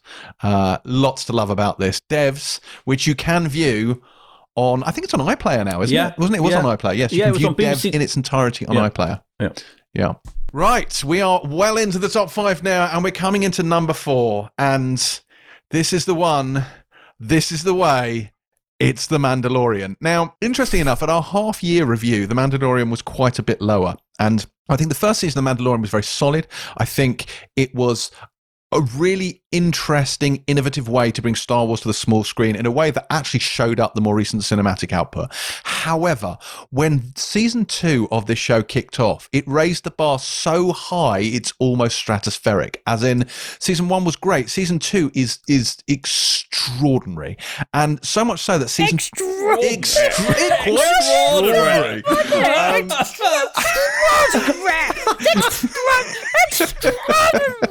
Thank you, Terri. Anyway, anyway, gen- genuinely, parody aside, it is one of these shows where it starts with a bang, and every episode of season two of the show has been better than the last. To the point we think, well, it's peaked. Next week, it's even better. It's peaked. Next week, it's even better. It's peaked. It's incredible, and it's not just incredible. I mean, if yes, okay, it's mainly aimed at people who love Star Wars. There's enough in jokery and reference in there to write a thesis on.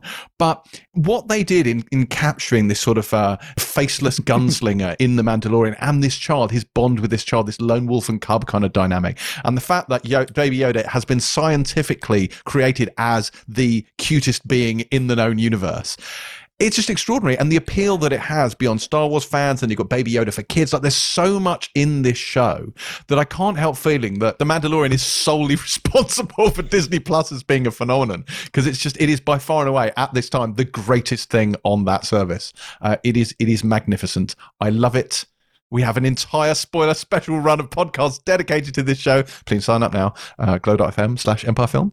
Yeah, I have spoken. Yeah, I don't get all of the um, in in references and all of the references to um, Clone Wars and whatever the fuck. Yeah, whatever the fuck. I've never watched an animated thing episode of Star Wars in my life. I don't intend to start now, but um, but I do absolutely love it, and I think I what I love about it is you. Do, I, I, the ambition of it is incredible, Yes. extraordinary. In fact, extraordinary. Quite extraordinary. But because, but I think you don't.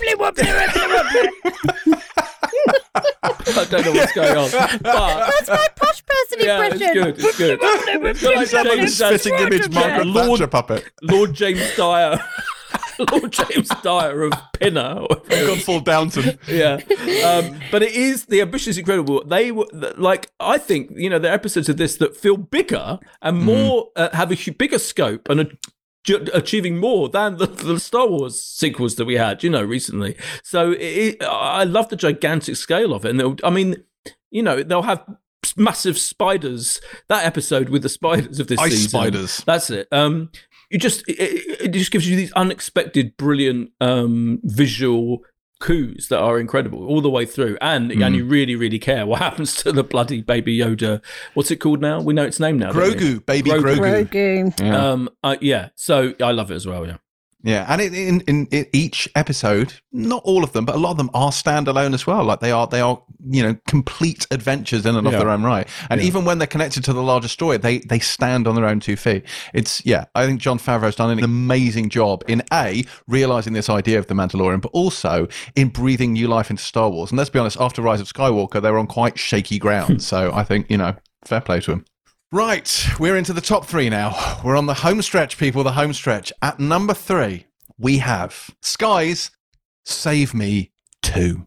No, Save Me Too. There was a portion of the year where Save Me Too was our, I think, collectively our our favourite show of the year. Such an achievement from Lenny James. Um, we'd loved Save Me the first season. Save Me Too just took it. I think we all felt from the first episode took it to a completely brand new level.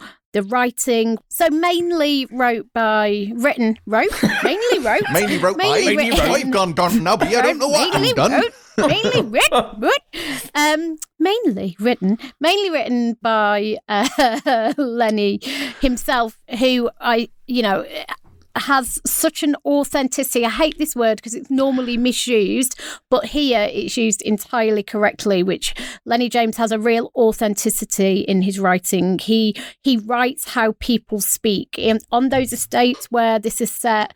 Um, in that part of London, he writes exactly as those people speak and it's part of what makes this season this season and this show so grounded and so true to life. As we talked about earlier there are some incredible standout episode but moments in this second series um, around his daughter. And what's amazing is you know the the the climax you're expecting towards the end the kind of twist you might expect at the end or the, the development that you expect at the end comes much earlier and it it really then digs into a whole new element of um, what she's been through, um, their relationship as father and daughter. I think his his performance as Nelly is top season one completely. Um, I've seen the entire thing, I think, four times, and I still think it is on every level and on a real granular level just extraordinary television. And we must mention that ensemble cast. I mean, obviously, Boydie said a similar thing about Afterlife 2, but I mean, this ensemble cast in it, any one of these people, and Boyd made this point at the time, and I think it's it's one of the really important, pertinent points about this show is that entire cast of people who essentially all come together in the pub, and you've got the likes of um, Carol Kerry Godliman, who actually is in Afterlife too, Barry Ward, Stephen Graham, um, Susan Lynch, Jason Flemyng. You've got this group of people and these rich, fascinating characters, and actually any one of them could be the lead. Any one of them could be the focus of this show. They're all incredibly well drawn. They're all fascinating. The way their relationships work with each other, um, and they all get kind of their moments in this season where their story is focused on. But it never feels like your focus is split. It never feels like you know you're desperate to get back to Lenny in the main story but they are just the most compelling Mm. group of characters. Absolutely fascinating. And it's one of the strongest thing about this show and the chemistry and the magic between them. There's one episode this season where they're doing karaoke in the pub and just seeing them all together and it takes obviously a, a bit of a dark turn as you would expect and and seeing them all together and seeing the chemistry between them is just incredible. I want to go and watch it again now. I'm going to leave this podcast. Yeah. In any other year, I think it would be it would be number one, wouldn't it? And like it- it's Yeah. been such Yeah. an incredible year. Yeah, such a just. I mean, we, we all loved season one, but such a step up from season one. Incredible ambition. Lesley Manville. I mean, you know, joining Yeah. the show in a in a supporting role. She's not even in two of the episodes. Um, uh, incredible, and just the yeah, just the realism and the and the just uh, unbelievably moving thing. Um, yeah, it's it's it's it's incredible. It's it's heartbreaking. It's intense, but it's it's it, as you say. It's there is an authenticity. This you 100 percent believe that you're looking through a window into someone's real life. Mm. It's so authentic, and it is harrowing, and it is shocking, which is one of the reasons I'm sure Terri loves it. But it is Yes. even I love the fact that it is quite bleak, but there is a core of hope to it. And I think Nelly himself, Lenny James, is that core. I think he's the beating heart of the show, and it it is magnificently written, magnificently acted. Uh, I can't say enough good things about this. If you want more of this, we did do a spoiler special on Save Me Too, an interview with Lenny. It's not on this particular feed; it is on the Empire Spoiler Special podcast feed, uh, which you do need to subscribe to. Uh, but it is worth listening to if you are a subscriber. So, Save Me Too available on Sky, and that is number three. Now, at number two, we don't have a number two. Absolutely true. We have no number two. And the reason for that is we have a joint number one. We had two shows that, even after an hour of screaming and arguing and throwing punches at each other, we simply could not separate. And so, two shows at number one. And the first of those is Star Trek Picard. And I think absolutely we can all agree that there was no other. That that's, that's And the other not one true. is Star Trek Voyager. And the other one is Star Yeah, Trek yeah. Discovery. Yes, Can you absolutely imagine? true. Star Star, Trek Trek Discovery Picard even. and Star Trek Discovery, joint number ones. That's it. That was our review of 2020. This has been the Pilot TV podcast. Live long and prosper. Pilot out. No, none of that is true. None of that is true. We'll get on to the reason why neither Star Trek is in the top 20 a little bit later on. But our first joint number one show of 2020 is. is. I May Destroy You. Michaela Coel's I May Destroy You. Terri, why should people be watching this? Well, two. Can I just have two points of clarification slash order? Point one, I get how you've mentioned I may destroy you first because then that allows you Yeah. to name the other Yes, one yes. as, and and essentially that then gives the impression that that's really number one. So Yeah. don't think that, that that. And the other point I'll make is when James said we couldn't separate them, we could. We just massively disagreed. So so Boyd and I um, both voted for the same show for number one. James didn't. And maybe, arguably, hasn't really watched the rest of the one that we want at number one. So the only democratic, and I use that word very loosely, way we could resolve this situation was to have a joint first because we so both all of us so strongly had our number ones. So it isn't that they're so close that you can't get a fag paper between them. It's that we're holding completely different boxes of fags. and even though right? two So- out of the three of us, I the know. majority agreed. It was Terri's suggestion that we was go joint suggestion first. because because James was so opposed to our number one that it felt inappropriate to, to just force our will. Listeners, so imagine the Booker Prize, right? Where one member of the panel won't even read one of the fucking books. And so you have to have a tie because of that. Carry on. I mean, I don't want anyone to think that this speaks to the dysfunction at the heart of the Pilot TV podcast, but I may destroy you. Joint number one. So I mean, we've talked about this, and I've talked about it. I think James once, at the end, banned me from talking about it anymore because I like kept five talking. episodes running. You've just done this ten-minute monologue about this show. It's just like we know it's good. Move on. So here's the thing, right? Is it's shows that deal with a woman's trauma is is not necessarily in and of itself a new thing, right? There is a lot of art, whether it's books or films or TV shows, records that are about women processing their pain. When you look at the statistics around sexual violence and the number of women who've experienced sexual violence, it has happened to a lot of women and it makes its way into art. So, the subject matter and the content on the surface isn't necessarily new. What Michaela Coel has done, which is new, is the presentation of that, the actual content itself, how she tells the story. And she wrote it herself, directed it, oversaw the editing. Like she has her fingerprints on every single bit of this show. And that is because this to her was a very personal personal was a very personal piece of work. She, you know, it all started. She gave a McTaggart lecture, which is the big TV lecture. She was asked to give it. I think it was 2017 uh, or 18, and she gave it, and she talked about how she'd been uh, drugged and assaulted um, when she was working on writing a show.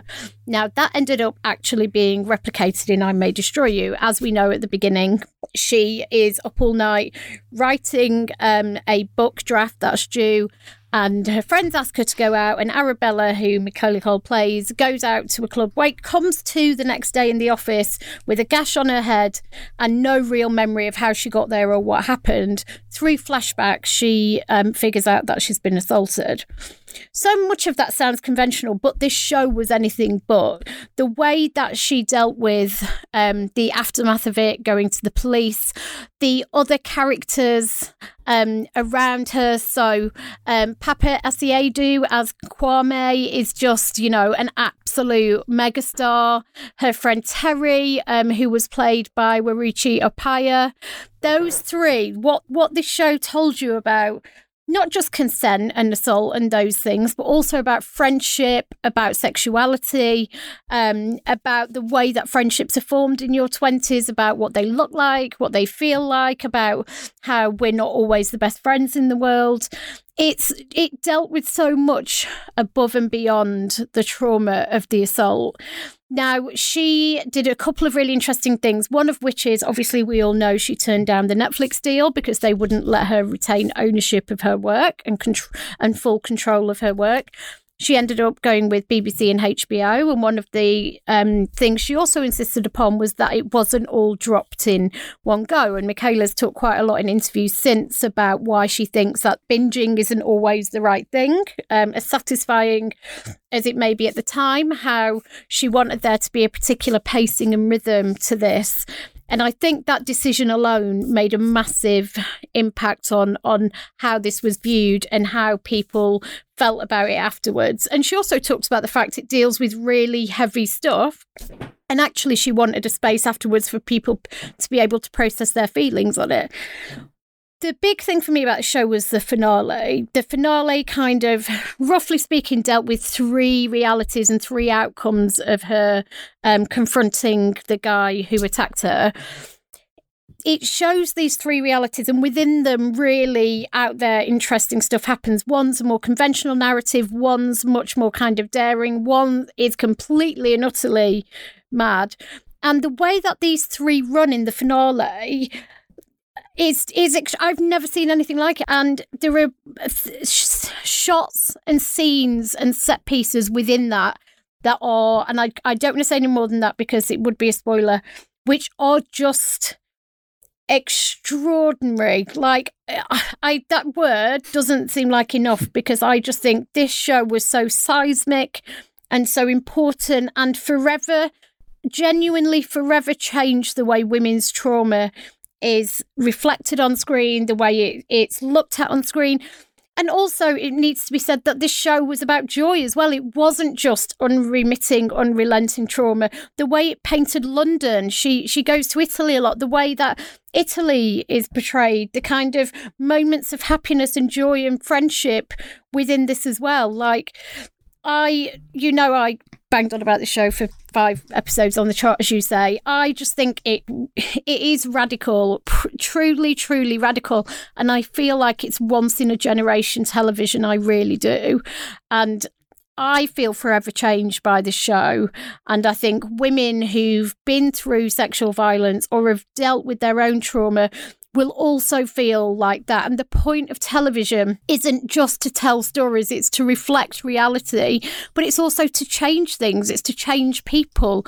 Um, and this, I think, is proper proper soul shaking, life changing television. And it's television at its, its finest and most powerful. The power within what Michaela Coel did, I think will be felt for generations and particularly by generations of young women and young black women.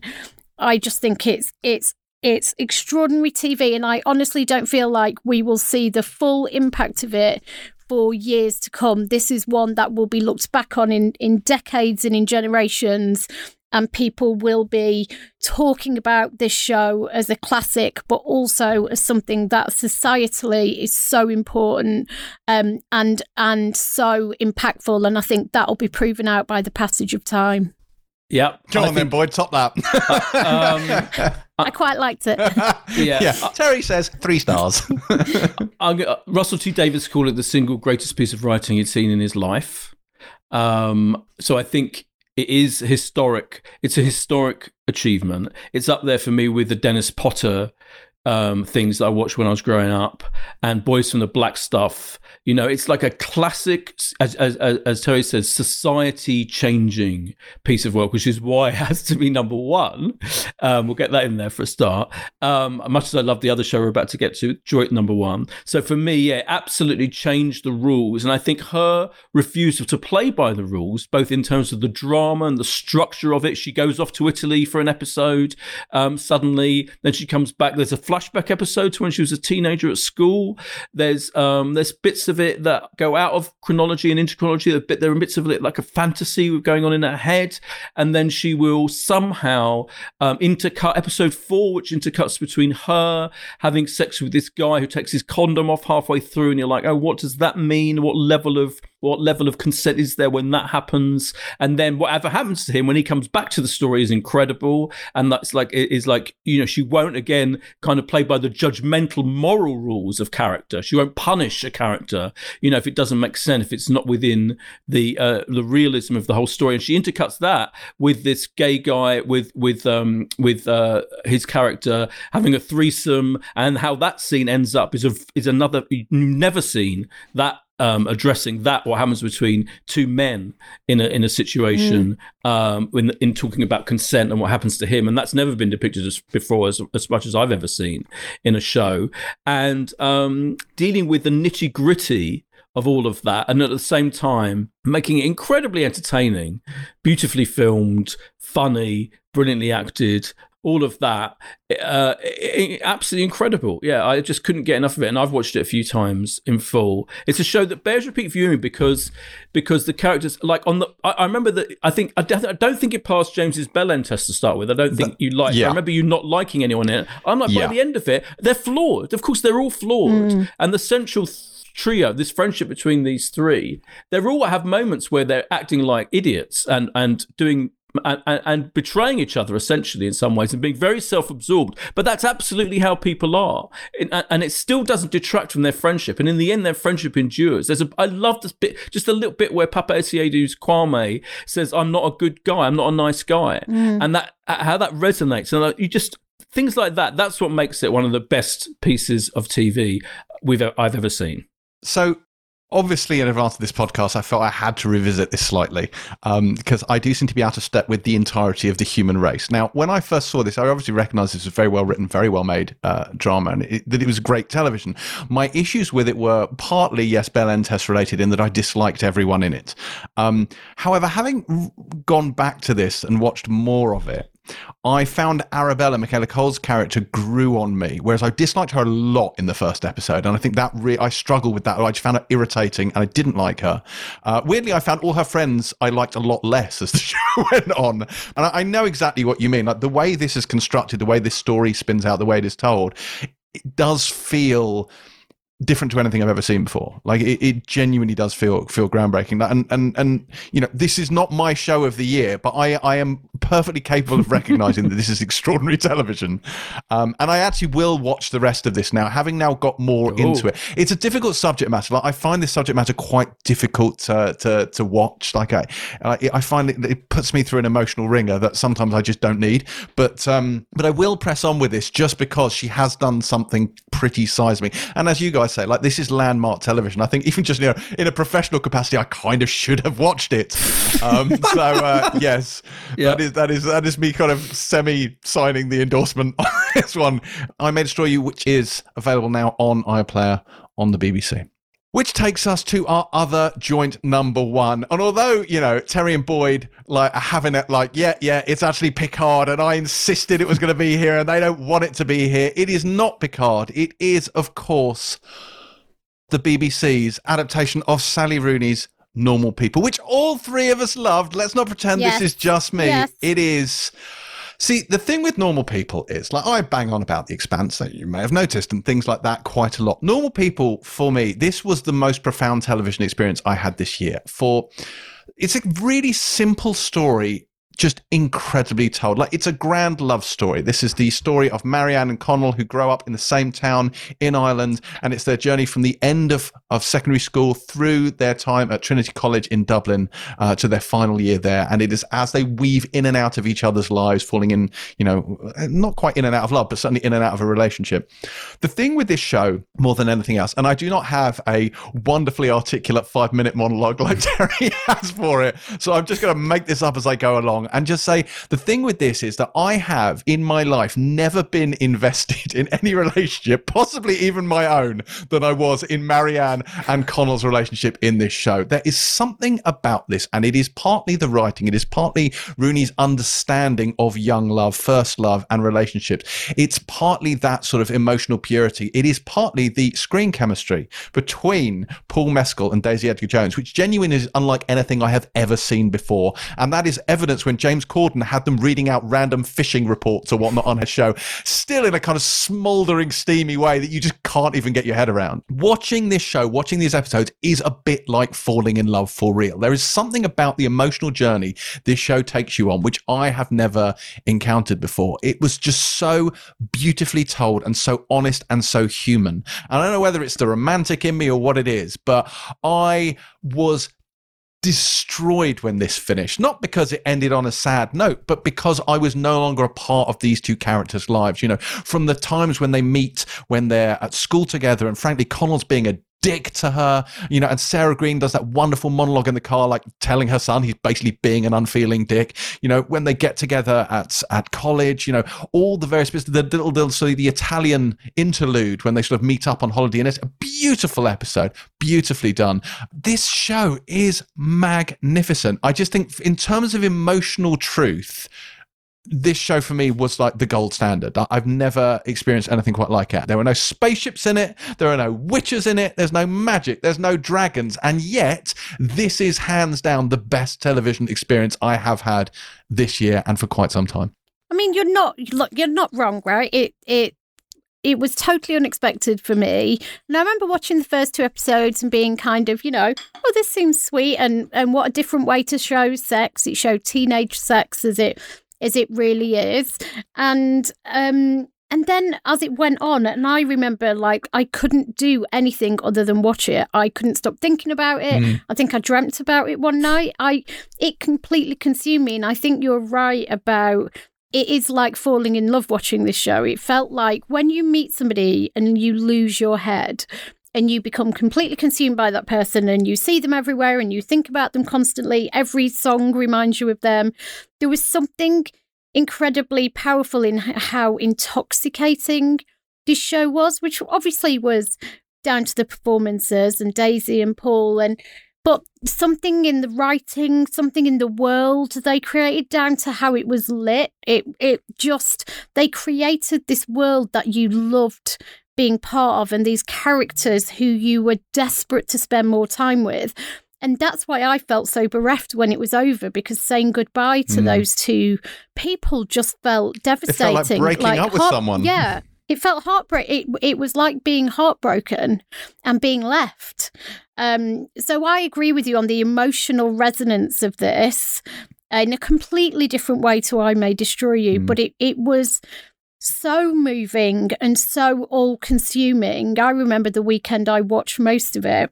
And I sat with my baby, who who uh, wasn't that old, in bed, and watched the entire thing. And it it it was like being spellbound. It's just a world that I didn't want to leave. And when they booted me out in the end, I felt absolutely gutted. And it was exactly like the death of a love affair.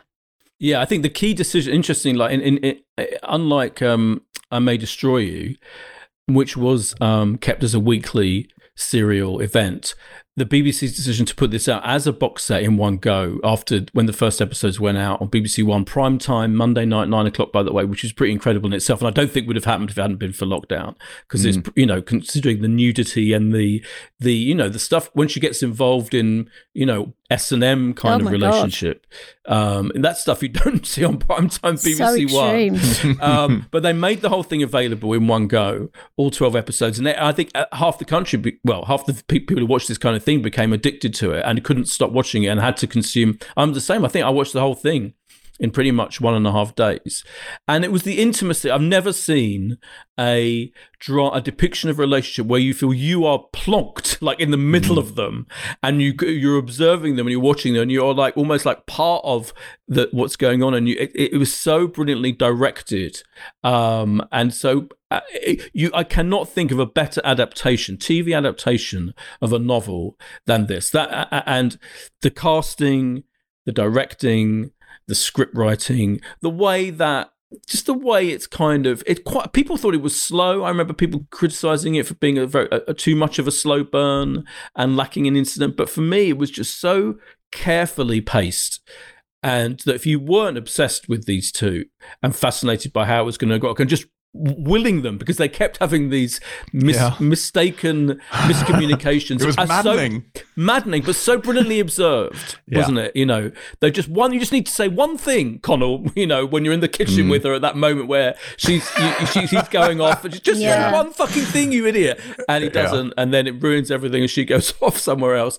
All of that was so brilliantly done. Yeah, I, it is incredible. The only so the only thing, the only reason why I think it's behind I May Destroy You is because I think it is one of the best adaptations of a book I've ever seen of a really popular, massive pop culture phenomenon of a book, and big as as I could not imagine a more perfect thing. Absolutely loved it, but. For me, it isn't quite as incredible and as original and unique uh, an Yeah, achievement as I May fair. I think but it is, fair. it absolutely it was an incredible Mm. thing.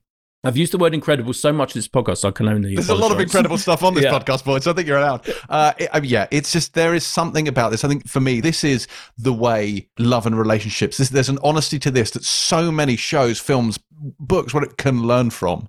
There's just something about this, you know, and the way those characters are so complex and interesting. From you know, from Connell's sort of maddening shyness and inability to articulate anything to you know, you know, Marianne's self worth and how her family life and her mother and her brother kind of affect her ability to attach and bond with everyone in her life. Like there's so much going on in this. Uh, I just think it's absolutely wonderful. So that is our number one. I May Destroy You, joint with Normal People, both of which are available on iPlayer. Well, let's talk about the elephant in the room. There were no fucking Star Trek on that list. What was up with that? what was up with that, eh? No Picard, no Discovery. I'm just, I'm devastated. We well, you got your way on pretty much everything else. So I think you know we had to regain a bit of ground somewhere. And to your own admittance, right? You, I don't think you Yeah. thought Picard was without Yeah. flaw. I think I, both of those shows I think are magnificent. I think Picard was a very welcome thing for me. uh, you know, I think it was boldly done, but it boldly went, if you will. but I do, it did sag in the middle, you know, and the ending wasn't perfect. I loved it. I loved the show for what it was, but as you say, it was not without its flaws. Uh, I think it's it's a great thing for Trekkies, and I think D- Discovery is fantastic as well. I think what they've done, totally reinventing it and, and broadening the palette and changing the tone for season three, is great. But again, even though they've got this whole new timeline, new new people, they've got boundless opportunities for season three. It has again, as all Trek series are. Let's be honest, it's been a little bit up and down. I still think season one was the best of Discovery. Uh, so I, yeah, I was I was willing to concede that neither Discovery nor Picard probably do make the top twenty. Much as I wish that weren't the case. The new season of The Expanse, I would say, could be on this list, but I can't because it's embargoed until less, next Ooh. week. So you have to wait until next week's podcast to find out whether The Expanse was robbed for not being on this list. Um, but there are many, many other shows which did not make this list, which arguably should have done. Uh, for example. Terri, I'm sorry, Ted Lasso, uh, which is many people's among many people's picks of this year, and was a surprising treat. Uh, Jason Sudeikis obviously becoming a football coach here in the UK. I hate football, and yet I really enjoy this show, and you do too, don't you, Boyd? Love it. Yeah, it's part of the. I, I think it's a new movement of heartwarming, um, really uplifting, and yet not bland. Yeah. Um, comedy. I think it's. I think it's say not bland? definitely Yes, not we bland. It's not It's not bland. bland. It's It's not. not Would bland. we though? It's not. Would Honestly, we, though? honestly, It's loved reason it. to have Apple TV Plus, and God knows those are few and far between at the moment, given that the morning show and See and Servant have yet to come back. But um, uh, what Servants else? back in Yeah, January. it is back in January. Not long Very ago. exciting. Back in January. Um, unorthodox. Yeah. Unorthodox. Which was originally on, well, was there were many versions of this list, and there were some versions of this list that unorthodox were on. And again, I think if we'd have been doing this earlier in the year, then it, it may have stayed on there. And it, it it was just, I think, by the volume of of properly remarkable telly that it didn't end up on the top twenty. But you know, at the time, it, it and it was one we kind of missed because Netflix didn't give us any advance notice, and it just kind of came out, and it was a proper word of mouth hit where people really, um, really were just captured by her story, um, and I mean, there were again, there were beautiful moments in this. There was a, a moment when. Um, she first took off her wig and, and walks into the sea, and, and as a kind of a um, articulation of, of freedom and desire and escape and all of those things in one beautiful scene. Um, it was really, really phenomenal. Um, and you know, he's just just missed the list by a by a hair's breadth, Hmm. width, breadth. What's that saying? All of those things. Uh, yeah. yes. Uh, also, Blood. Sophie Petzal's Blood was on the list for a long time. Didn't quite make the cut, but season, series two of that was fantastic. Uh, what else? The Great had been on the list at our half year review. Uh, Tony McNamara's uh, slightly curious Catherine the Great show, which we've had a few people writing saying this is the best show of the year. It, it isn't, but it was very good. um, it And was very weirdly, good. it's coming to Channel 4 in the new year, and they are Is promoting it, by the way, as if the StarzPlay doesn't exist, which I guess is fair enough because it's quite an obscure channel via Amazon Prime. But it is going to be on Channel 4, so free to air, everyone can watch it, I think, in January. Well, that's good news for people. That is good news because it is a good show. Yeah. Uh, Stephen King adaptation, The Outsider, which was on Sky. That was great. I really enjoyed that. I really liked That Until about adaptation. towards the end. I think I thought it went off the rails. Well, rails. yeah, you didn't love the supernaturally stuff No. as much as I did, but you know, and we're getting season two of that, which I'm looking forward to as well. Uh, that's exciting. I love the fact that Strike came back. Lethal White of Strike. I fucking love Strike. Uh, that was a proper, not a guilty pleasure because it's genuinely really good, but that was a proper sort of cockle warming. Like, oh, I'm so glad this is back, and I wish there were more Cockle-warming. episodes of it. Well, maybe that's not the right time. You know No. What I mean? Like, it was. Yeah, it was like I'm it felt like coming home. are warmed by it. I want to mention Inside Number Nine, which always gets left off because it's such a basically everyone just expects it to be um, brilliantly clever and funny and smart and scary and everything and creepy. But the series this year, I absolutely loved it. I loved the first episode about the referee in the changing room with the football. Mm. Yeah, that was great. That was so really good. clever. One of the cleverest things, and that show gets often overlooked. I, I would have it in my top twenty every fucking year, but and, I thought it was really, really good this year. And can I mention? Can I point out that Dracula started on New Year's Day? Um, in 2020, and Uh-huh. I know it went off the rails for many people in its third Mm. episode. I know, but the first two episodes I thought were phenomenal, and two and and loved it. I loved those, and they would be up there for me. The highlights That's of the so year. telling, isn't it? A show that Yeah. started so strongly because it ends so badly. Everyone is now written off as that show was terrible. and it's just, well, no, two thirds of it were fantastic. Just Yeah. one third of and it And they was were 90 terrible. minutes each. Two 90 minute films, better than most films that came out this year, for fuck's sake. They were amazing, yeah. I want to give a shout out to Homeland, the final season of Homeland, which I thought was really, really good. That show really went out with a bang. Uh, loved that. I think a lot of people gave up on Homeland in the middle of its run, but it was very much worth coming back to for that final season, and especially the final episode. I remembered so many more things last night as well. Lovecraft Country was Mm. amazing. It was variable, but episode five of that, which was the one where she shapeshifted and kind of, if, if no one's seen it, it was incredible. Um, absolutely brilliant. Dave, which I know you probably both hated about the the white Jewish it. rapper. yeah, Little Dicky. Genuinely, genuinely, in- Dave is incredible. Absolutely, incre- no, it's phenomenal. It's, you have to go back. You have to go back Terri's and watch having none of it.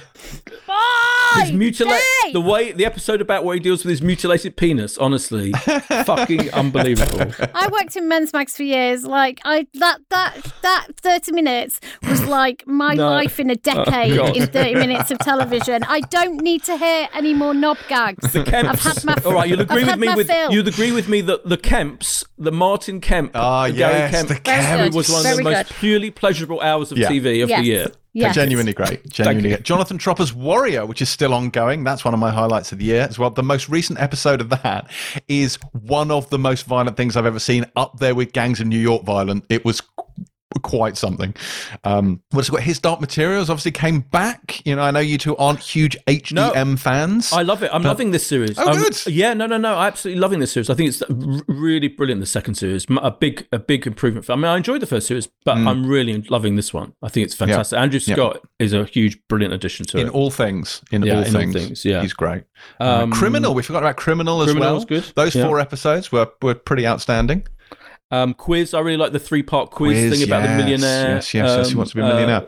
story. I I love the trip to Greece. The trip. I know people, but those two, Rob Brydon and Steve Coogan, can carry on doing that as far as I'm concerned for the rest of my life, and I will always love it. and It will always be one of my favourite things. Mm. Defending Jacob, I loved, which was an Apple TV Plus Oh, show. I know that again that got kind of mixed reception, but I really, really loved that. I found it incredibly compelling. That was one of my uh, my my fun shows of the year. What have we got? The Good Place ended this year. I don't know if you remember the finale of Oh, The yeah. Good Place. Forgot about uh, that. Whenever you're ready. It, again, a show that had its ups and downs, but was very fresh, very good at reinventing itself. And that final episode, really touching, really beautifully thought through and wonderfully executed. I thought The Good Place really ended on a high. Yeah, it was the, the, the finale was brilliant. Yeah. What else? War of the Worlds. So War of the Worlds is something, obviously not the War of the Worlds, the BBC one, which was dreadful, but War of the Worlds, the Fox one, that French co-production with Daisy Edgar Jones in it, which I often think uh, is the unofficial sequel to Normal People. what happens after Connell goes to New York? Aliens arrive and Marianne gets chased. Um, but uh, I, I thought that was genuinely really good. Like it properly sucked me in. I can't wait to see. So I think I think it's continuing. I'm pretty certain they got a second yeah, season for that. definitely is. It definitely is, good. yeah. Uh, I really want to see what happens with that because it was batshit, but it was really bleak, but very, very compelling. Like that I a really lot. liked Homecoming season two, which not a lot of people did, but I loved it. yeah, Just saying. not so much Okay. myself. Uh, the pale Westworld- horse, I wanna- the Phelpsy uh, pale Oh, horse. yes, the pale was horse. earlier in the year. Yes, we absolutely Pale loved Horse was that. very good. That was brilliant. Two part. Yeah. I want to mention The Nest, which Yes, was the, The Nest Martin was great. Uh, pregnancy thriller drama on a BBC One classic Sunday night viewing. Yeah. I want to mention Breeders as a show that you should not watch. Oh no, it was Uh, great. Yeah. but trying, on the other hand, I definitely think you should watch, which was the uh, the Rafe Spall comedy. Uh, I thought that was good. That's Apple TV Plus as well, isn't it? Yeah. Mm-hmm. Yeah. Yeah, that's great. Um, what else? Westworld season season three. I enjoyed. I Fuck did. that. I We are now just are we now just Yeah. listing No. any show that was on in 2020? three is one of the No, most not. disappointing 30 things of the year. season three picked up steam. Actually, Westworld season three was not a bad show. It is not the same show that one and two were, but it's more coherent than season two, even if less ambitious. And I enjoyed the new settings. Actually, I, I liked Westworld season three. I've read more than one um, notable like newspaper and magazine TV reviews of the year where they've li- listed Westworld as the worst. well, Just fine. FYI. Fuck them. That's what I say.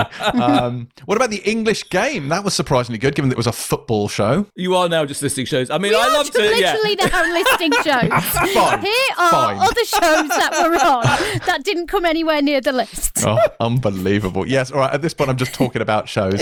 Uh, Yeah. The Sinner season three was not the strongest season of The Sinner, but that was an enjoyable piece of television But this that year. also came out. yes, that also came out. Snowpiercer also came also out came out. and was a show. however, however, yeah. and it's not technically this year, but I do oh want Oh to give a big shout out. Hey, so let me finish. Let me finish for Cobra Kai for the simple reason that it came to Netflix this year, and I think this year was when everyone discovered Cobra Kai. Oh my god, we've now so there's a subsect of shows that came out this year but weren't necessarily good. Cobra and Kai. then there's a subsect of shows that weren't out this year but became popular this Cobra year. Kai was the most streamed show this year on television, so you That can is all fuck off. That is And hilarious. it, it wasn't new this year. Yeah. But uh, it was You new to people this year because who watches oh my YouTube God. fucking premium? Uh, oh my god. Cobra Kai, big deal. And and for anyone who's interested, there'll be some Cobra Kai goodness for you all before the end of the year on this very podcast. So uh, that. Also, also, none of you have mentioned the two great guilty pleasures of this year. To wit, to wit, Warrior Nun and Fort Salem, both of which were magnificent. Nun. Warrior Nun, I'm here for. Yeah, Warrior, Warrior Nun. Nun for the, was- did you, did, Terri? great. Did you not watch the rest of Fort Salem? You said you were going to. You would No, I was absolutely going to, but love then I it. decided to watch The West Wing. Yep, fair enough. I can't really criticize that choice, but Fort Salem was really good. That like my guilty pleasures for this year, Warrior Nun and Fort Salem are probably numbers one and two There is in that. There's nothing guilty about Warrior Nun. Nothing. It's all I mean, only pleasure. there's a little only bit pleasure. of guilt about Warrior Nun, but I loved it. I thought it Only was pleasure. great. Oh, any other shows that may or may not have come out this year that you may or may not have liked that you want to mention? I think we've named them all. Right. Okay. Good. Right. Before we leave, because this has been a Herculean podcast so far, we do have maybe a few reader questions that we can go through in the last couple of minutes. Uh, and someone here, Daniel Watkins, says, "Which show we said goodbye to in 2020 will you miss the most?" Schitt's Creek and High Fidelity. No, yeah, High Fidelity is kind of the one for this year, isn't it? The fact that Yeah, that got cancelled. Fidelity. But then it's not just shows that have been cancelled. I mean, The Good Place ended. You know, Homeland ended. You guys may not miss those that much, but uh, yeah, I think High Fidelity is the big, uh, the big cancellation. Lizzie Campbell wants to know what were your most unexpected TV highlights of the year. Hers was Ted Lasso, much like Terri. Yeah, that was unexpected for me, definitely. Um, uh, can I just, I, what, what I meant to mention this ages and ages ago, but so I'm going to mention it slightly in answer to this question, which is for me, Steve McQueen's Small Axe is and was a TV event that is ongoing, and that they are five spectacularly brilliant individual stories, dramas, but they're not films. They're never meant to be in the cinema. They're absolutely made for television. One of them was in the Some- one of them was in the cinema. yeah, only only for only for festivals. It doesn't count. It's not, they're not meant to be shown. They're made for television, and so they are absolutely a highlight of this year on TV, and we have to acknowledge that. I'm and some of them visibly are watching 50 Terri as she is backed into a corner at this point, having put no less than two of those on Empire's top films No, of the year. no. No, I- fair enough. um, um, no, it's not TV, but it's it's it's on. It's I mean, they are films as a thing, but they obviously it's it's significant that they were shown on TV, right? Yeah, I mean, it's- I think that's In, put it this way: in ten years' time, the answer to the question, you know, will be Steve McQueen's TV series. Small Axe is It one of the wasn't a great TV, things. se- it, but it, wasn't was. a TV series. He he The series he can be spec- different different stories. but he specifically had them as separate as separate films. They're not uh, meant. They're they're A they're not in any way a separate films. series. It's all irrelevant. It's a TV event. It will always well, be a they're in TV event. multiple film. They're in multiple film lists all around the world And- for loads of different in- film Yeah, so was Twin Peaks, uh, but that Yeah, was on TV. wrongly. Yeah, well, that was- wrongly. There's Yeah, no that excuse for that shit. No, It will be on multiple TV lists as well, and it should be on this TV list. There we go. it doesn't really matter. Right? Uh, uh, Anyway, but this semantic thing, I think, is missing the point entirely because it doesn't Yeah. really matter what they are if that they they need to be recognised as Exactly. major My cultural is- moments in My the point is, it would be remiss for uh, to, to not acknowledge the fact that they were a TV event, and most people, on pretty much ninety nine percent of people will have watched them on TV on a weekly basis, and it's definitely television. I television. mean, I'm not sure that means anything, given that every Warner Brother film out next year will be viewable on Yeah, TV. that's So the different. line You between know TV it's and film has different. been different. horribly blurred. You know, it's different.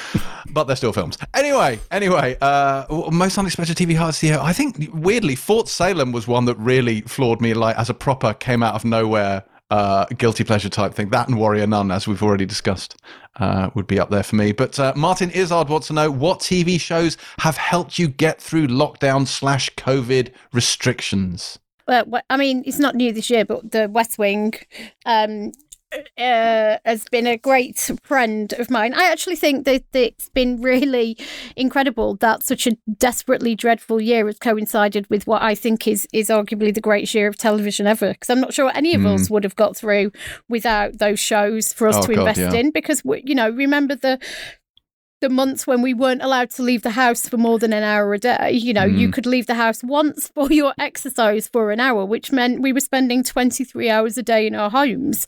So I think people absolutely had to rely on TV and streaming films to be able to not absolutely lose their mind. Hmm. And I think most of the shows I've enjoyed this year, bearing in mind we've spent most of the year in lockdown, have been the things that have helped me get through it um, and things that I've become deeply, deeply invested in because they became so central to our lives. They were pretty much the only source of entertainment we had. Hmm. I mean, I firmly believe The West Wing is the cure for all ills. it is a universal panacea that could probably cure the coronavirus. But I think for me, it's been anything that transported me somewhere other than the hellscape of 2020, like something that's let me, like counterpart for me, just being able to exist in this quite literal parallel world for the time that I was watching that show really, really helped me.